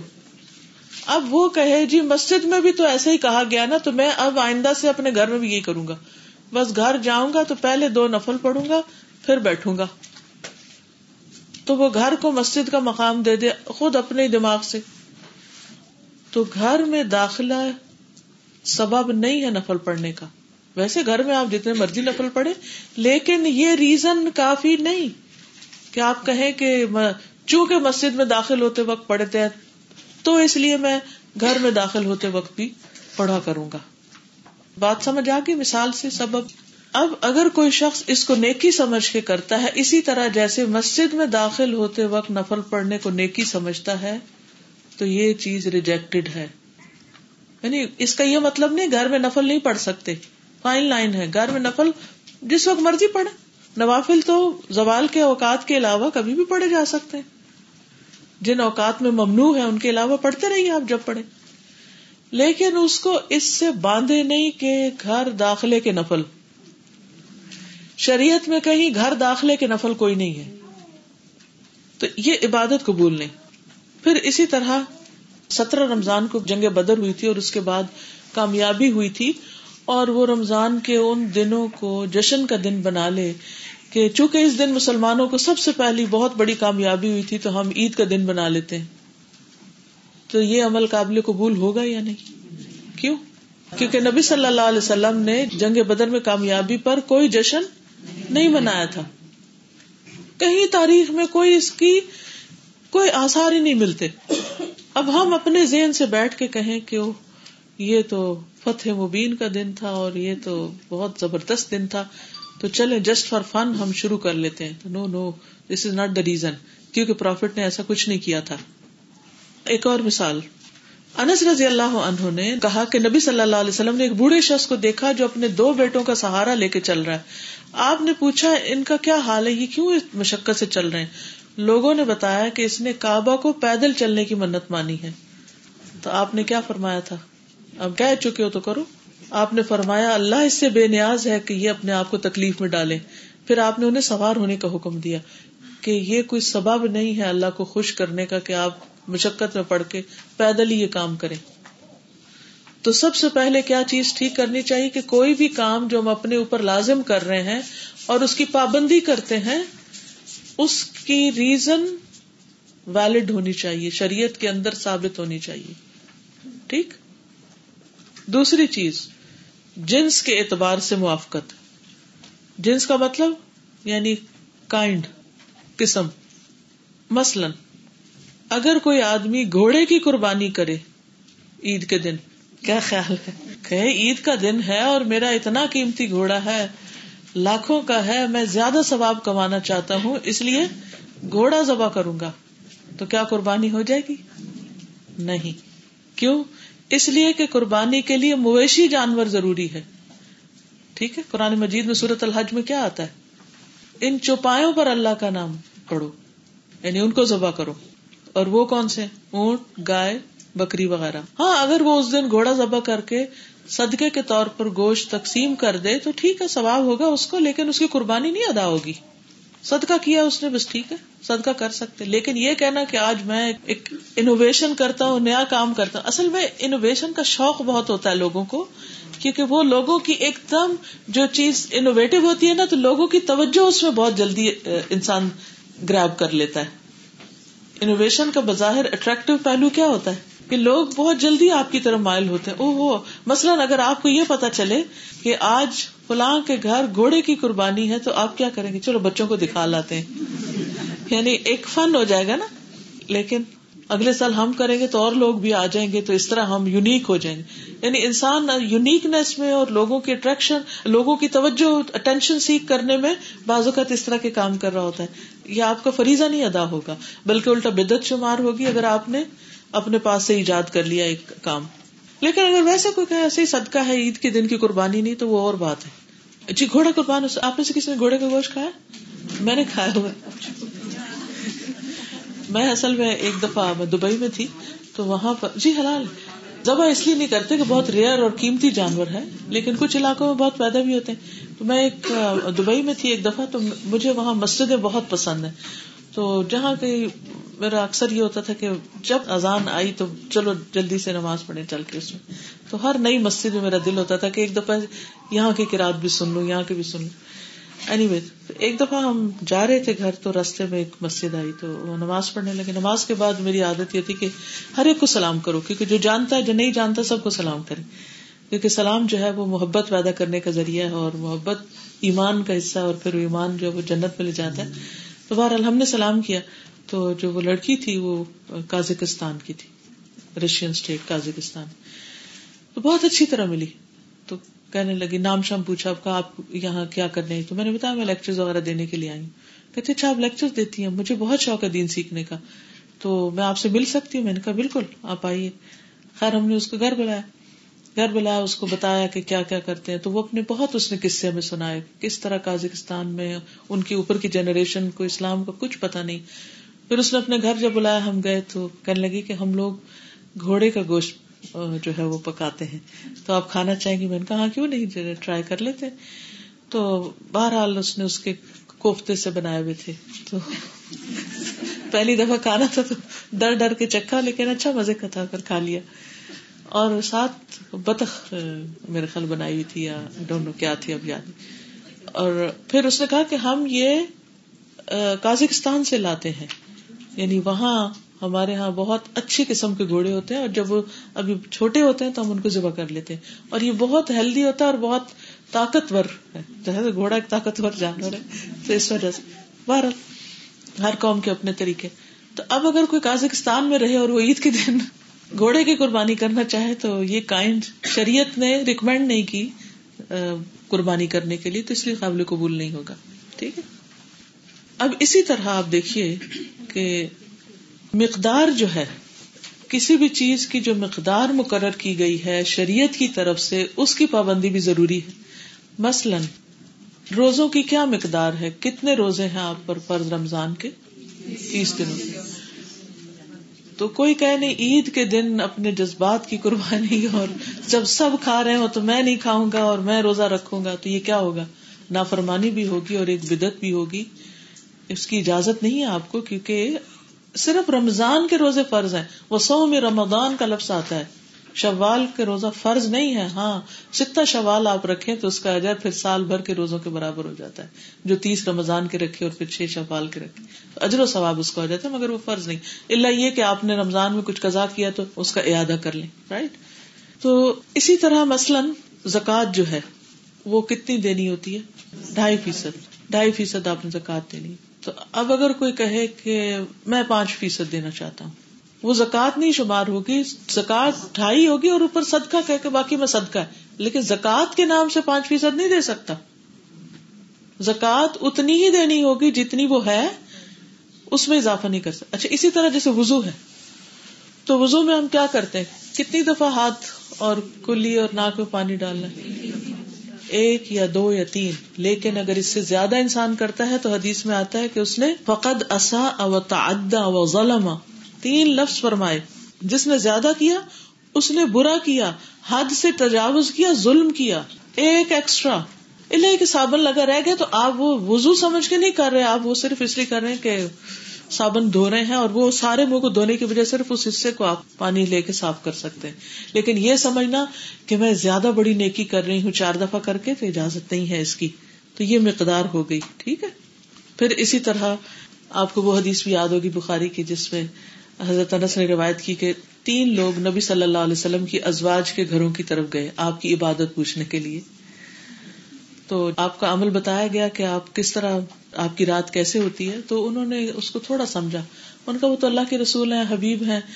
تو ایک نے کہا، میں ساری رات نفل پڑوں گا اور سوؤں گا نہیں۔ دوسرے کا میں تو شادی نہیں کروں گا۔ اور تیسرے نے کہا، میں تو کوئی گوشت وغیرہ نہیں کھاؤں گا اور کوئی اچھی چیز نہیں کھاؤں گا۔ جب نبی صلی اللہ علیہ وسلم گھر تشریف لائے تو ازواج نے بتایا کہ اس طرح لوگ باتیں کر رہے تھے۔ تو آپ صلی اللہ علیہ وسلم کا ریئیکشن کیا تھا اس پر؟ کیونکہ وہ آپ سے آگے بڑھ رہے تھے نا۔ آپ نے فرمایا، اللہ کی قسم۔ اللہ رب العالمین سے میں تم سب سے زیادہ ڈرنے والا ہوں۔ تم سب سے زیادہ متقی ہوں۔ لیکن میں روزے رکھتا بھی ہوں اور افطار بھی کرتا ہوں۔ میں رات کو سوتا بھی ہوں اور عبادت بھی کرتا ہوں اور میں نکاح بھی کرتا ہوں۔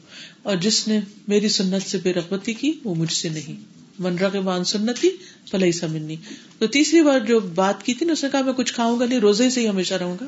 تو اس کو بھی آپ نے ریجیکٹ کیا۔ تو یہ ریجیکٹ کر دیا کہ یہ تمہارا طریقہ درست نہیں۔ یعنی ایک طرح سے یہ بدت کرنے لگے تھے، آپ سے آگے بڑھنے لگے تھے، تو آپ نے اس کو منع فرما دیا کہ نو وے یہ نہیں ہو سکتا۔ تو یہ مقدار میں اضافہ ہے۔ پہلا کیا تھا؟ سبب۔ دوسرا؟ جنس۔ کائنڈ تیسرا؟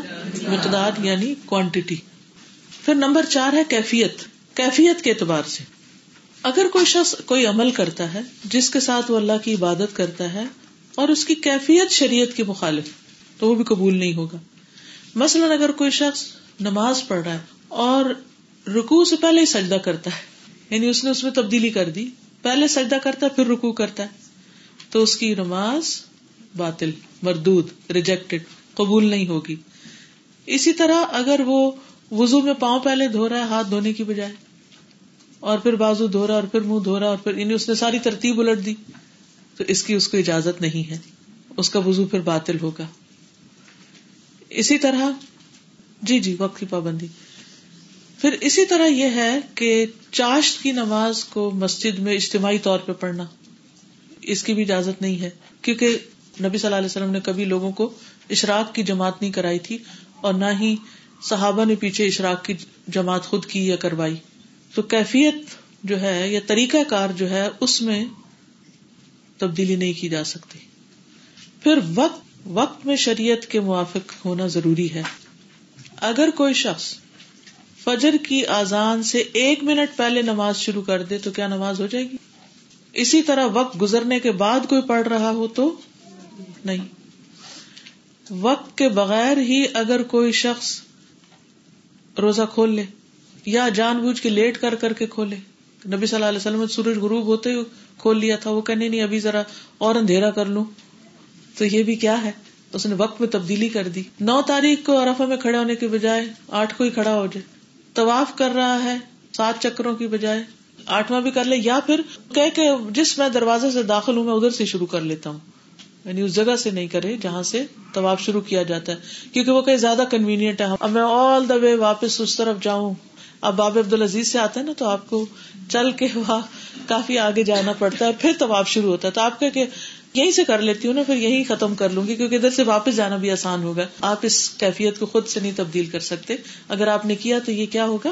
بدت ہوگا اور ریجیکٹڈ اسی طرح عبادات جو ہے وہ وقت کی پابندی کے ساتھ فرض ہیں۔ مثلاً آپ عید کے دن نماز سے پہلے ہی قربانی کر کے چلے جاتے ہیں تو وہ قربانی نہیں ہوگی۔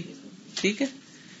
کیونکہ آپ صلی اللہ علیہ وسلم نے فرمایا کہ اس دن سب سے پہلے ہم نماز پڑھیں گے، پھر واپس جا کے قربانی کریں گے۔ جس نے اس طرح کیا، اس نے ہماری سنت کے مطابق کام کیا۔ جس نے نماز سے پہلے ذبح کیا، تو یہ ایسا گوشت ہوگا جسے اس نے اپنے گھر والوں کے لیے جلدی سے تیار کر لیا۔ یہ قطن قربانی نہیں۔ آگے بڑھ گیا نا، پہل کر لی، سنت کی خلاف ورزی کر لی۔ نا پھر اسی طرح وقت سے پہلے احرام پہن لینا۔ یعنی اس کا مطلب کیا ہے کہ دو تین دن پہلے ہی گھر میں پہن کے پھرنا شروع کر دے انسان تو ایسا نہیں کرے گا وہ۔ جب اس نے نیت کرنی ہے، پھر ہی اس کا احرام شروع ہوگا۔ پھر اسی طرح جگہ کے اعتبار سے موافقت ضروری ہے۔ مثلاً مسجد کی بجائے گھر میں اعتکاب بیٹھ جائے یا کہ چلو المیزان میں اعتکاب کر لیتے ہیں۔ تو یا تو اس کو مسجد ڈکلیئر کریں یا پھر اس طرح اعتکاب نہیں ہوتا۔ کیونکہ قرآن مجید میں واضح طور پر فرما دیا گیا وہ انتم آ کی فون فل مساجد مساجد اعتکاف کی جگہ ہے وہ کوئی فرق تو نہیں کیا گیا۔ اس کو ویسے عبادت کا نام دیتے، اعتکاف کو کیوں نام دیتے؟ یعنی آپ چاہتے ہیں آخری اشرے میں زیادہ سے زیادہ عبادت کریں الگ بیٹھ کے، تو گھر میں بیٹھ کے کر لیں۔ لیکن اگر آپ اعتکاف کا نام اس کو دیتے ہیں تو وہ تو مسجد میں ہی ہوگا۔ ٹھیک ہے؟ نبی صلی اللہ علیہ وسلم کے دور میں صحابیات نے بھی یا ازواج متحرات نے جو خیمے لگانے شروع کیے تھے، وہ گھر کے اندر ہی، ان کا گھر تو بالکل ہی مسجد کے ساتھ تھا، ہر کوئی اپنے اپنے حجرے میں اعتکاف کر لیتی۔ لیکن اتنے نزدیک ہوتے ہوئے بھی انہوں نے اپنے خیمے باہر لگوائے تھے، جو آپ نے اٹھوا دیا کہ یہ مقابلے پہ آئے ہو، اس کا کوئی فائدہ نہیں۔ مصنون اصل اعتکاف کی بات میں کر رہی ہوں، جو نبی صلی اللہ علیہ وسلم کی سنت میں ہوتا ہے۔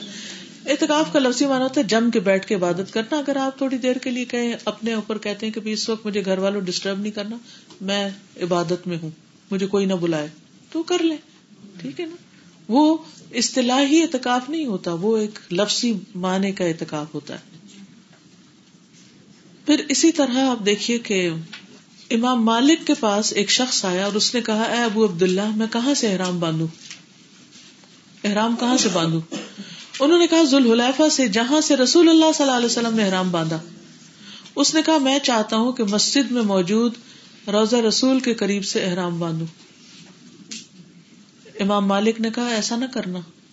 مجھے ڈر ہے، تم کسی فتنے میں مبتلا نہ ہو جاؤ۔ اس نے کہا، اس میں کون سا فتنا ہے؟ میں تو صرف چند میل کا فاصلہ ہی زیادہ کرنا چاہتا ہوں۔ تو امام مالک نے کہا، اس سے بڑا فتنا اور کیا ہو سکتا ہے؟ کہ تم اس فضیلت کی طرف سبقت لے گئے جسے رسول اللہ صلی اللہ علیہ وسلم نے چھوڑ دیا؟ یعنی اگر یہ زیادہ افضل کام ہوتا تو آپ خود یہ ایسا کرتے۔ آپ نے خود نہیں کیا اور تم بعد میں کرنے لگے ہو۔ جسے آپ نے افضل نہیں سمجھا، اسے تم افضل بنا رہے ہو۔ اور میں نے اللہ تعالیٰ کو فرماتے ہوئے سنا ہے، فَلْيَحْذَرِ الَّذِينَ يُخَالِفُونَ عَنْ أَمْرِهِ أَن تُصِيبَهُمْ فِتْنَةٌ أَوْ يُصِيبَهُمْ عَذَابٌ أَلِيمٌ۔ جو لوگ اللہ کے رسول صلی اللہ علیہ وسلم کی مخالفت کرتے ہیں، انہیں ڈرنا چاہیے کہ کہیں ان پر کوئی زبردست آفت نہ آ جائے یا انہیں کوئی دردناک عذاب نہ پہنچے۔ تو نبی صلی اللہ علیہ وسلم کے حکم کی مخالفت نہیں کرنی چاہیے۔ تو یہ چھ اصول ہیں جن کے روشنی میں پرکھ کے دیکھ لیا کریں۔ کوئی بھی کام جس پر آپ کو شک گزرے نا، تو آپ اپنے آپ سے پوچھا کریں کہ کیا اس ٹائم پر، اس طریقے پر، اس جگہ پر، اس چیز کا اس موقع کا یہ کام آپ نے کیا تھا؟ اگر نہیں کیا تھا، تو چھوڑ دیں۔ سمپل سمپل از دیٹ اور اگر کیا تھا، تو آپ خوشی سے کریں۔ ٹھیک ہے؟ اب مثلاً یہ کسی نے لکھا ہوا ہے کہ کچھ دن پہلے آن لائن درس ہونا تھا، جس میں ان بھائی جان نے کہا کہ کوئی انسان درو شریف پڑھتا ہے، ایک مقررہ ٹائم پر صبح ہو یا شام، تو اس کا ٹائم، اس ٹائم کا رسول اللہ صلی اللہ علیہ وسلم انتظار کرتے ہیں۔ کیا یہ بات سچ ہے؟ اگر یہ سچ ہے تو کہاں تک؟ آپ تھوڑی سی روشنی اس پر ڈالیں۔ دیکھیے، رسول اللہ صلی اللہ علیہ وسلم کے بحاف پر کیا مجھے کوئی حق ہے کہ میں بتاؤں؟ اللہ یہ کہ آپ خود بتائیں کہ میں تمہارے درود کا مقرر وقت پہ انتظار کروں گا، بھولنا نہیں۔ کہیں کہا آپ نے؟ کہیں نہیں کہا۔ اگر نمازوں کے اوقات مقرر کیے گئے ہیں، صبح شام ویسے دروسی پڑھنے کی فضیلت آتی ہے لیکن یہ ساتھ لگا لینا اضافہ کہ حضور صلی اللہ علیہ وسلم انتظار کر رہے ہیں، یہ اپنے پاس سے گڑی ہوئی بات ہے۔ ٹھیک ہے؟ تو اپنے پاس سے دین میں باتیں ایڈ نہیں کرنی چاہیے۔ ہاں یہ کا نستعین یا جو صبح شام کے ازکار ہے نا، اس میں دروشریف دس دفعہ پڑھنے کی بات آتی ہے، وہ آپ پڑھیے۔ لیکن اس کے لیے آپ کہیں کہ میں نے چار بجے پڑھنا یا پانچ بجے، کیونکہ اثر کے بعد ٹائم ہو جاتا ہے ان ازکار کا۔ تو اس میں آپ دیکھ سکتے ہیں کہ آپ چار بجے پڑھ لیں، پانچ بجے پڑھ لیں اثر کی نماز کے بعد فوراً پڑھ لیں یا ایک گھنٹہ بعد پڑھ لیں یا مغرب سے پہلے کسی بھی وقت آپ پڑھ لیں۔ اشیا کا لفظ اس میں وسط ہے۔ تو لیکن یہ کہنا کہ اس وقت آپ انتظار کر رہے ہیں، یہ دین میں اضافہ ہے۔ نبی صلی اللہ علیہ وسلم نے حضرت عائشہ کو حکم دیا تھا کہ جا کے باندھ لے ٹھیک ہے، وہاں سے کر لے تو اس وجہ سے لوگ اس کی دلیل لیتے ہیں۔ یعنی کوئی کام جو آپ کی موجودگی میں ہوا یا آپ نے ان کو اجازت دی، اس میں صرف فرق ہی آ جاتا ہے کہ بعض ہی کہتے ہیں وہ مخصوص تھی ان کے لیے اجازت، کیونکہ وہ پیریڈس کی حالت میں تھی تو وہ پاک ہوئی تھی۔ تو اگر کسی کے اوپر ایسی کوئی کیفیت ہے تو حضرت عائشہ کے طریقے کو اپنا لے۔ لیکن بعض یہ کہتے ہیں کہ باقی صحابہ وہیں رکے رہے، وہ ساتھ نہیں چل پڑے اچھا یہ بھی جا رہی تو ہم بھی چلے جاتے ہیں۔ تو مخصوص، بعض کہتے ہیں کہ وہ ان کے لیے خاص تھا عمل، اور بعض کہتے ہیں کہ اس سے ہمیں رخصت ملتی ہے، اس لیے یہ دونوں میں فرق آیا ہے۔ افضل یہی ہے کہ انسان وہیں سے احرام باندھے جہاں سے خود نبی صلی اللہ علیہ وسلم نے باندھا ہے، یا اس کا حکم دیا ہے میقات کے باہر۔ پر بدت کے نقصانات کیا ہیں؟ سب سے پہلی بات تو یہ کہ انسان فتنے میں پڑ جاتا ہے۔ اصل دین سے ہٹ جاتا ہے۔ کرنے کے کام اس کو بھول جاتے ہیں۔ نہ کرنے کے کاموں میں مصروف ہو جاتا ہے۔ اس کی ایفرٹس ضائع ہو جاتی فلیحذر الذین یخالفون عن امره ان تصیبهم فتنة او یصیبهم عذاب علیم سورۃ النور 63 دوسری بات یہ ہے کہ یہ ایک طرح سے اللہ کے رسول صلی اللہ علیہ وسلم کے مقابلے پہ آنا بھی ہے۔ کہ آپ نے تو نہیں کیا لیکن میں کر رہا ہوں۔ آپ بھائی، آپ کون ہیں؟ قرآن مجید میں اللہ تعالیٰ فرماتے ہیں الم یا علم و رسول له نار جہنم خالدا فيها وذلك الخزي العظیم سورۃ التوبہ 63 اور کیا انہیں معلوم نہیں کہ جو شخص اللہ اور اس کے رسول کا مقابلہ کرے، اس کے لیے جہنم کی آگے جس میں وہ ہمیشہ رہے گا اور یہ بہت بڑی رسوائی ہے۔ پھر یہ کہ بدعات کی وجہ سے امت میں تفرقہ آ جاتا ہے، آپس میں لڑائی، جھگڑے پھر کا واریت ہوتی۔ اگر سب لوگ اس دین پر رہے جو صحابہ کا تھا، جس پہ وہ چلے تھے، تو آپس میں اتحاد رہے گا۔ لیکن اگر ہر کوئی اپنی رائے، اپنی مرضی، اپنی خواہش سے چیزیں ایجاد کرتا چلا جائے تو اس طرح بہت سے سیکٹس بن جائیں گے۔ اور اس کی بہت وعید آئی ہے۔ ان الدین فرق دین ہم و کان شیا الست فی شعی ان نما امرحم اللہ تم نب اہم بما کانو یا فالون جن لوگوں نے اپنے دین میں تفریقہ ڈالا اور کئی فرقے بن گئے، ان سے آپ کو کچھ سروکار نہیں۔ یعنی نبی صلی اللہ علیہ وسلم کو ان سے کوئی دلچسپی نہیں۔ ان کا معاملہ اللہ کی سپرد ہے۔ پھر وہ خود ہی انہیں بتائے گا وہ کن کاموں میں لگے ہوئے تھے۔ کل قیامت کے دن اللہ تعالیٰ ان کو بتا دے گا کہ وہ جو کچھ کر رہے تھے وہ ٹھیک نہیں تھا۔ پھر یہ کہ بدترین گناہ ہے یہ۔ نئے نئے کام نکالنا دین میں۔ نبی صلی اللہ علیہ وسلم ہر خطبے میں فرماتے تھے، اتنا وارن کیا آپ نے اس سے۔ اما بعد فان خیر الحدیث کتاب اللہ۔ و خیر الحدی حدی محمد صلی اللہ علیہ وسلم و شر العمور محدثاتها وكل بدعت ضلالہ یہ صحیح مسلم کی روایت ہے۔ ہر خطبے میں آپ یہ بات فرماتے کیا مطلب اس کا؟ ہم دو سنا کے بعد بہترین بات اللہ کی کتاب ہے۔ بہترین سیرت محمد صلی اللہ علیہ وسلم کی سیرت ہے۔ اور سارے کاموں میں بدترین کام نت نئے طریقے نکالنا ہے اور ہر بدت گمراہی ہے۔ چاہے وہ نیکی کا کام ہے لیکن وہ گمراہی ہے۔ نبی صلی اللہ علیہ وسلم نے مدینہ منورہ کو اس جگہ سے، ایک خاص جگہ سے دوسری جگہ تک حرم قرار دیا۔ اور فرمایا تھا نا جیسے ابراہیم علیہ السلام نے حرم قرار دیا تھا، تو اسی طرح میں مدینہ کو قرار دیتا ہوں۔ اور فرمایا، جو شخص یہاں کوئی بدت ایجاد کرے یعنی نبی کے شہر میں نبی صلی اللہ علیہ وسلم کے خلاف کوئی کام کرے یا کسی بدتی کو ٹھکانا دے اس پر اللہ، فرشتوں اور تمام لوگوں کی لانت ہے۔ یہ صحیح بخاری کی روایت ہے۔ پھر بدت رائج کرنے والے پر ہر بدتی کا گنا یعنی جس نے کوئی ایسا نیا طریقہ ایجاد کیا، جتنے لوگ اس کے پیچھے چلیں گے، سب کا گنا اس پر پڑے گا۔ سنن ابن ماجہ کی روایت ہے کہ جس نے بدت ایجاد کی، پھر اس پر عمل کیا، تو اس پر ان عمل کرنے والوں کے برابر ببال ہوگا اور ان کے ببال میں کچھ بھی کمی نہ ہوگی۔ یعنی برا طریقہ رائج کر رہے ہیں۔ پھر حسان کہتے ہیں کہ جو بھی قوم اپنی دین میں نئی بدت ایجاد کرتی ہے، اللہ تعالیٰ ان میں سے اس بدت جیسی سنت کو اٹھا لیتا ہے۔ پھر اسے دوبارہ ان لوگوں کے پاس نہیں لوٹاتا قیامت تک۔ بدتی کے باقی اعمال بھی ضائع ہو جاتے ہیں۔ مسند احمد کی روایت ہے کہ قیامت کے دن اللہ تعالیٰ اس سے کوئی فرض یا نفل عبادت بھی قبول نہیں کرے گا۔ ناراض ہو کر اس سے۔ اور اسلام میں جاہلیت کے طریقے چاہنے والے کو اللہ تعالیٰ سخت ناپسند کرتے ایسا شخص نبی صلی اللہ علیہ وسلم کی شفات سے محروم ہو جائے گا۔ آپ کو یاد ہے نا کہ وہ حوض کوثر پر ان لوگوں کو روک دیا جائے گا۔ جب آپ کہیں گے تو میری امت کے لوگ ہیں، کیا کہہ کے روکا جائے گا؟ انہوں نے دین میں نئے نئے طریقے نکال لیے تھے۔ تمہیں نہیں معلوم کہ آپ کے جانے کے بعد انہوں نے کیا نئی چیزیں ایجاد کر لی۔ تو میں ان سے کہوں گا، دور ہو جاؤ، دور ہو جاؤ۔ سہ کن سہ کن پھر یہ کہ بدتی کو توبہ کی توفیق بھی نہیں ہوتی، کیونکہ وہ اپنے آپ کو غلط نہیں سمجھتا، تو توبہ بھی نہیں کرتا۔ اور توفیق بھی نہیں ہوتی۔ اور سفیان سوری کہتے ہیں کہ ابلیس کو گناہ سے زیادہ بدت پسند ہے کہ لوگ اس میں مبتلا ہو جائیں۔ کیونکہ گناہ کے بعد لوگ توبہ کرتے ہیں اور بدت کے بعد توبہ نہیں کرتے۔ پھر یہ ہے کہ بدتی کا دماغ کر جاتا ہے، وہ الٹ ہو جاتا ہے اس کا فہم۔ حذیفہ بنی امان کہتے ہیں، اللہ کی قسم بدعت ضرور پھیلیں گی۔ یہاں تک کہ اگر کوئی بدت چھوڑ دی جائے گی تو لوگ کہیں گے سنت چھوڑ دی گئی۔ یعنی لوگ اتنا زیادہ اس کو اپریشیٹ کرنے لگیں گے کہ اس کے چھوڑنے پر ناراض ہوں گے۔ ایسے لوگوں کی مجلس میں بیٹھنے سے بھی منع کیا گیا ہے۔ ابو خلابہ کہتے ہیں، اہل الحوا کے ساتھ نہ بیٹھو، ان کے ساتھ بحث نہ کرو، کیونکہ مجھے اس بات کا اندیشہ ہے کہ وہ لوگ تمہیں بھی گمراہی میں نہ ڈال دیں۔ اور تم پر وہ چیزیں خلط ملت نہ کر دیں جن کو تم پہچانتے نہیں، جن وہ ہے ہی نہیں دین میں، اور تم پر وہ چیزیں مسلط نہ کر دیں۔ ابن تاؤس نے اپنے بیٹے سے کہا، جبکہ ان سے اہل بدت میں سے ایک شخص بات کر رہا تھا کہ بیٹے اپنے کانوں میں انگلیاں ڈالو تاکہ جو یہ کہہ رہا ہے مت سنو۔ کہیں ایسا نہ ہو کہ اس کی بات تم پر اثر کر جائے اور تم اپنی اصل سے ہٹ جاؤ۔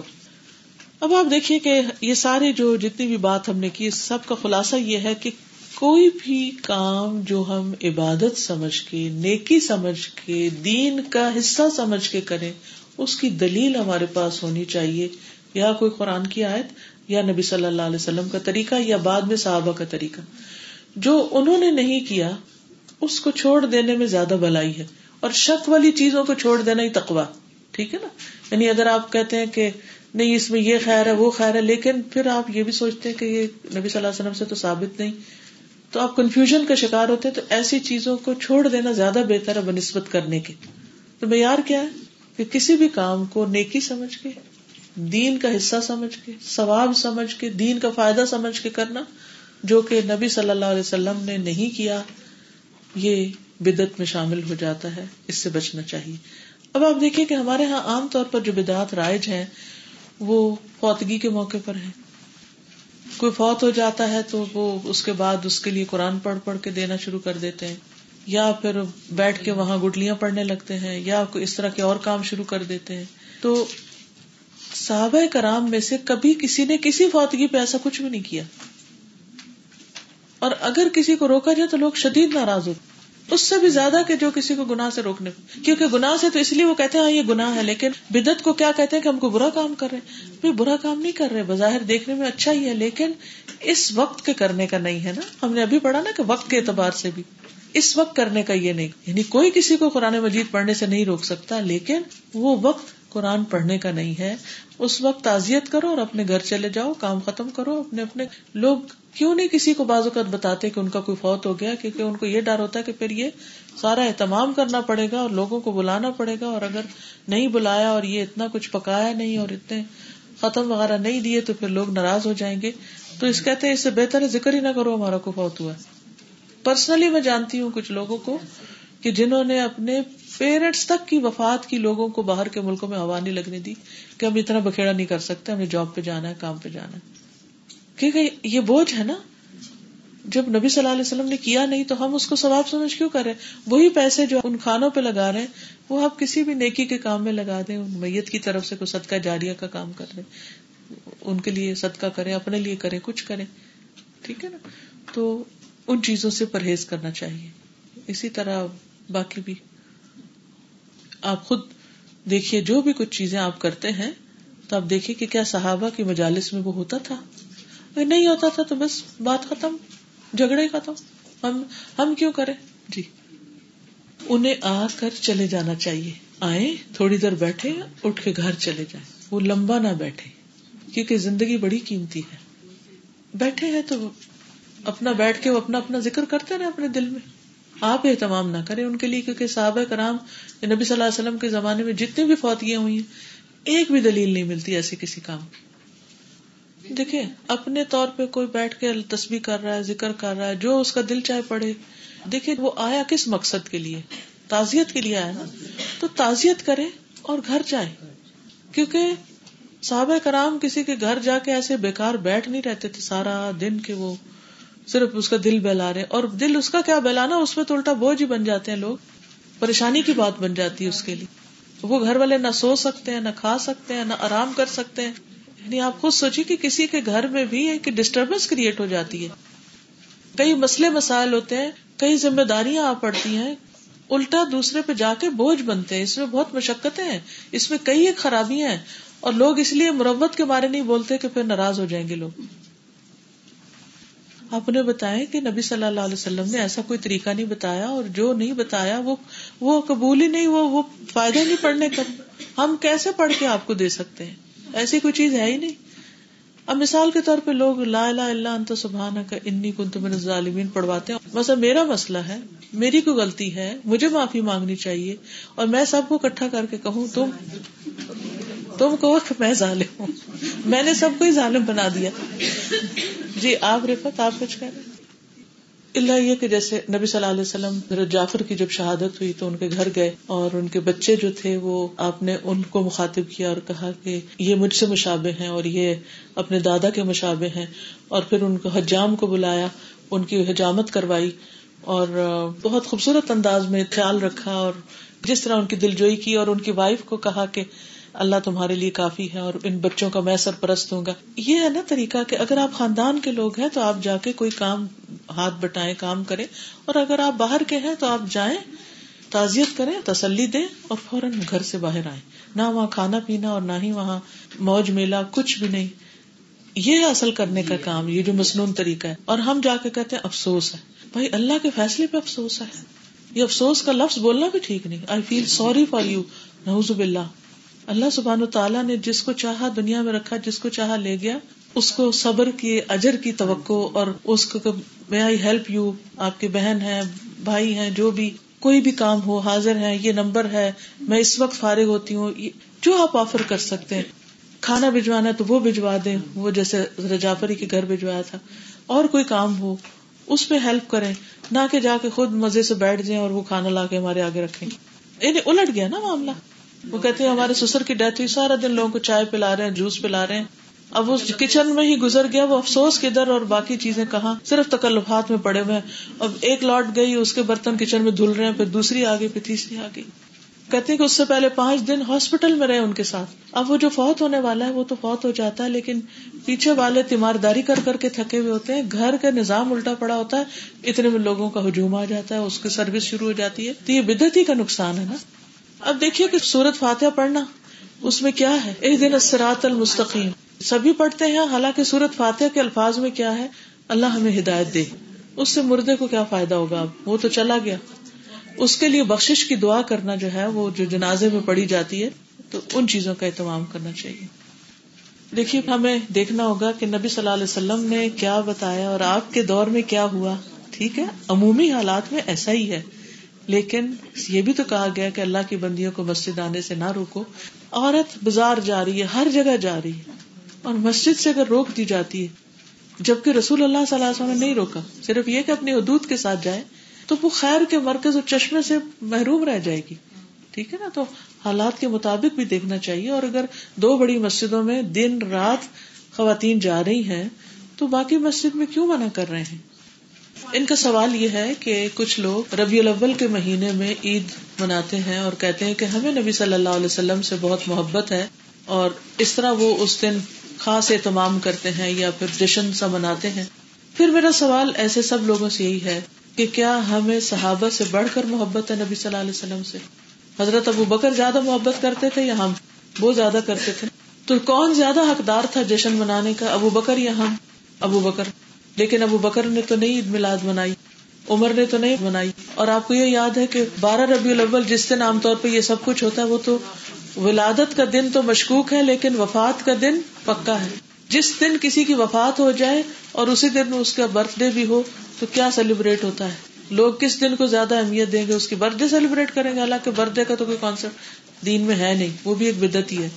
تو ایسا کوئی کام نبی صلی اللہ علیہ وسلم نے کیا ہی نہیں کوئی لفظ پوری کی پوری احادیث کی کتابوں میں بارہ ربیع الاول کے لیے کسی عید کا کوئی لفظ استعمال نہیں ہوا اور نہ صحابہ نے اس کو کسی خاص دن کے طور پر منایا۔ یہ بعد میں جو اصل سنتیں تھیں ان کو چھوڑ دیا، جو کرنے کے کام تھے وہ بھول گئے اور محبت کا اظہار مصنوعی طریقوں سے کرنے لگے۔ جیسے اب باقی محبتوں میں بھی تو یہی ہے نا، ویلنٹائن پہ آپ محبت کا اظہار کر دیں یا پھر اور کوئی بکے دے دیں یا کوئی کارڈ دے دیں اور اگر وہ کوئی کام کرنے کو کہے تو کہیں ادھر ادھر غائب ہو جائیں۔ تو اصل محبت سنت سے محبت ہے، آپ کے طریقوں سے محبت ہے۔ آپ کے مشن کو آگے لے کے بڑھنا ہے۔ جو قربانیاں آپ نے دی ہیں، ان قربانیوں کے ساتھ زندہ رہنا ہے، نہ کہ ایک مصنوعی ماحول پیدا کر کے وقتی طور پہ محبت کا اظہار اور باہر نکلتے وقت نماز بھی جماعت سے پڑھنا بھول جائے انسان۔ یعنی نبی صلی اللہ علیہ وسلم کے صحابہ تو نماز با جماعت پڑھنے میں کتنی پابندی کیا کرتے تھے۔ وہ جو ابھی کل بھی ہم نے پڑھا کہ وہ صحابی جو تھے، کہاں دور سے ہر نماز میں آتے تھے کہ میرے قدموں کا ثواب لکھا جائے۔ دیکھیے، سب سے پہلی بات تو کہ کسی کو بھی کسی چیز سے اگر روکنا ہو تو سب سے پہلے خیر خواہی کا جذبہ اندر لائیں، نفرت نہیں لائیں۔ اور اس کو بلیٹل نہیں کرے کیونکہ وہ بھی کسی جذبے سے کر رہا ہے کوئی کام۔ تو جب آپ کے دل کے اندر اس کی خیر خائی اور بھلائی ہوگی نا، تو آپ تڑپیں گے کہ یہ اس کی محنت ضائع نہ جائے۔ اپنے خاندان کے لوگ ہوں یا دوست احباب ہوں یا رشتے دار ہوں یا عام مسلمان ہو پہلے ہمدردی کہ یا اللہ، یہ کدھر چل پڑے؟ یہ کیوں ایسا کر رہا ہے؟ جو کہ نہ نبی کا طریقہ، نہ صحابہ کا، نہ ڈسر سے ہمارے۔ تو ان سے پھر ادو الا سبیل ربی کا بالحکمتی والموعظت الحسنتی یعنی بہت دل سوزی کے ساتھ ان کو نصیحت کرے یہ حدیث اسی لیے زبانی یاد کرنا ضروری ہے، چھوٹی سی ہے کہ جب اتنے واضح الفاظ میں کہہ دیا گیا کہ من عہد صفی امرنا حاضا ماں لئی سا من جو اس میں ہے ہی نہیں طریقہ تو وہ رد وہ ریجیکٹیڈ ہے، جب قبول ہی نہیں ہونا، تو کرنے کا کیا فائدہ؟ تو ان شاء اللہ سمجھ جائیں گے، کیوں نہیں سمجھیں گے؟ وہ محبت میں کر رہے ہیں اور اگر اس چیز کی انہیں سنت کی محبت دے دیں، تو وہ بدت خود ہی چھوڑ دیں گے۔ دیکھیے، ماحول کی جو برکت ہوتی ہے، وہ اس سے ہر ایک متاثر ہوتا ہے۔ یعنی کہ وہ جنین بھی متاثر ہوتا ہے یعنی اس تک بھی جیسے ماں سوچتی ہے، پڑھتی ہے، اس کے اثرات جاتے ہیں۔ کہتے ہیں نا، تربیت جو ہے وہ ماں کے پیٹ سے شروع ہو جاتی ہے۔ بس یہ کہ آنے والے آئے تھوڑی دیر بیٹھے کھائے پیئے نہیں، واپس چلے جائیں۔ گھر والے جو ہے وہ نماز پڑھے قرآن پڑھے استعین بصبر و سلاد قرآن میں آتا ہے، صبر اور نماز سے بدل لو۔ اللہ تعالیٰ سے دعائیں کریں، میت کے لیے، اور اپنے گھر کے کام کاج تھوڑے بہت کریں تاکہ روٹین کی زندگی میں واپس جائیں، نہ کہ فارغ بیٹھ جائیں۔ یہ جو ہے نا پوڑی ڈال کے بیٹھے رہنا اپنا وقت کل کرنا تو اس کی تو اجازت ہی نہیں ہے ہمیں۔ کچھ نہ کچھ اپنے روز مرہ کے۔ دیکھیے، اگر پانچ وقت کی نمازوں کا صحیح اہتمام کیا جائے اور تسلی سے پڑھی جائے تو بہت سا وقت اسی میں چلا جائے گا۔ لیکن بہت سے لوگ آ کے نماز بھی نہیں پڑھتے۔ اللہ تعالیٰ ہم سب کو ہدایت عطا فرمائے اور ان کاموں سے بچائے جن کا ہمیں کوئی فائدہ نہیں۔ سبحان اللہ و کا اشد اللہ اللہ اللہ انت استخر کا اطوب السلام علیکم و رحمۃ اللہ وبرکاتہ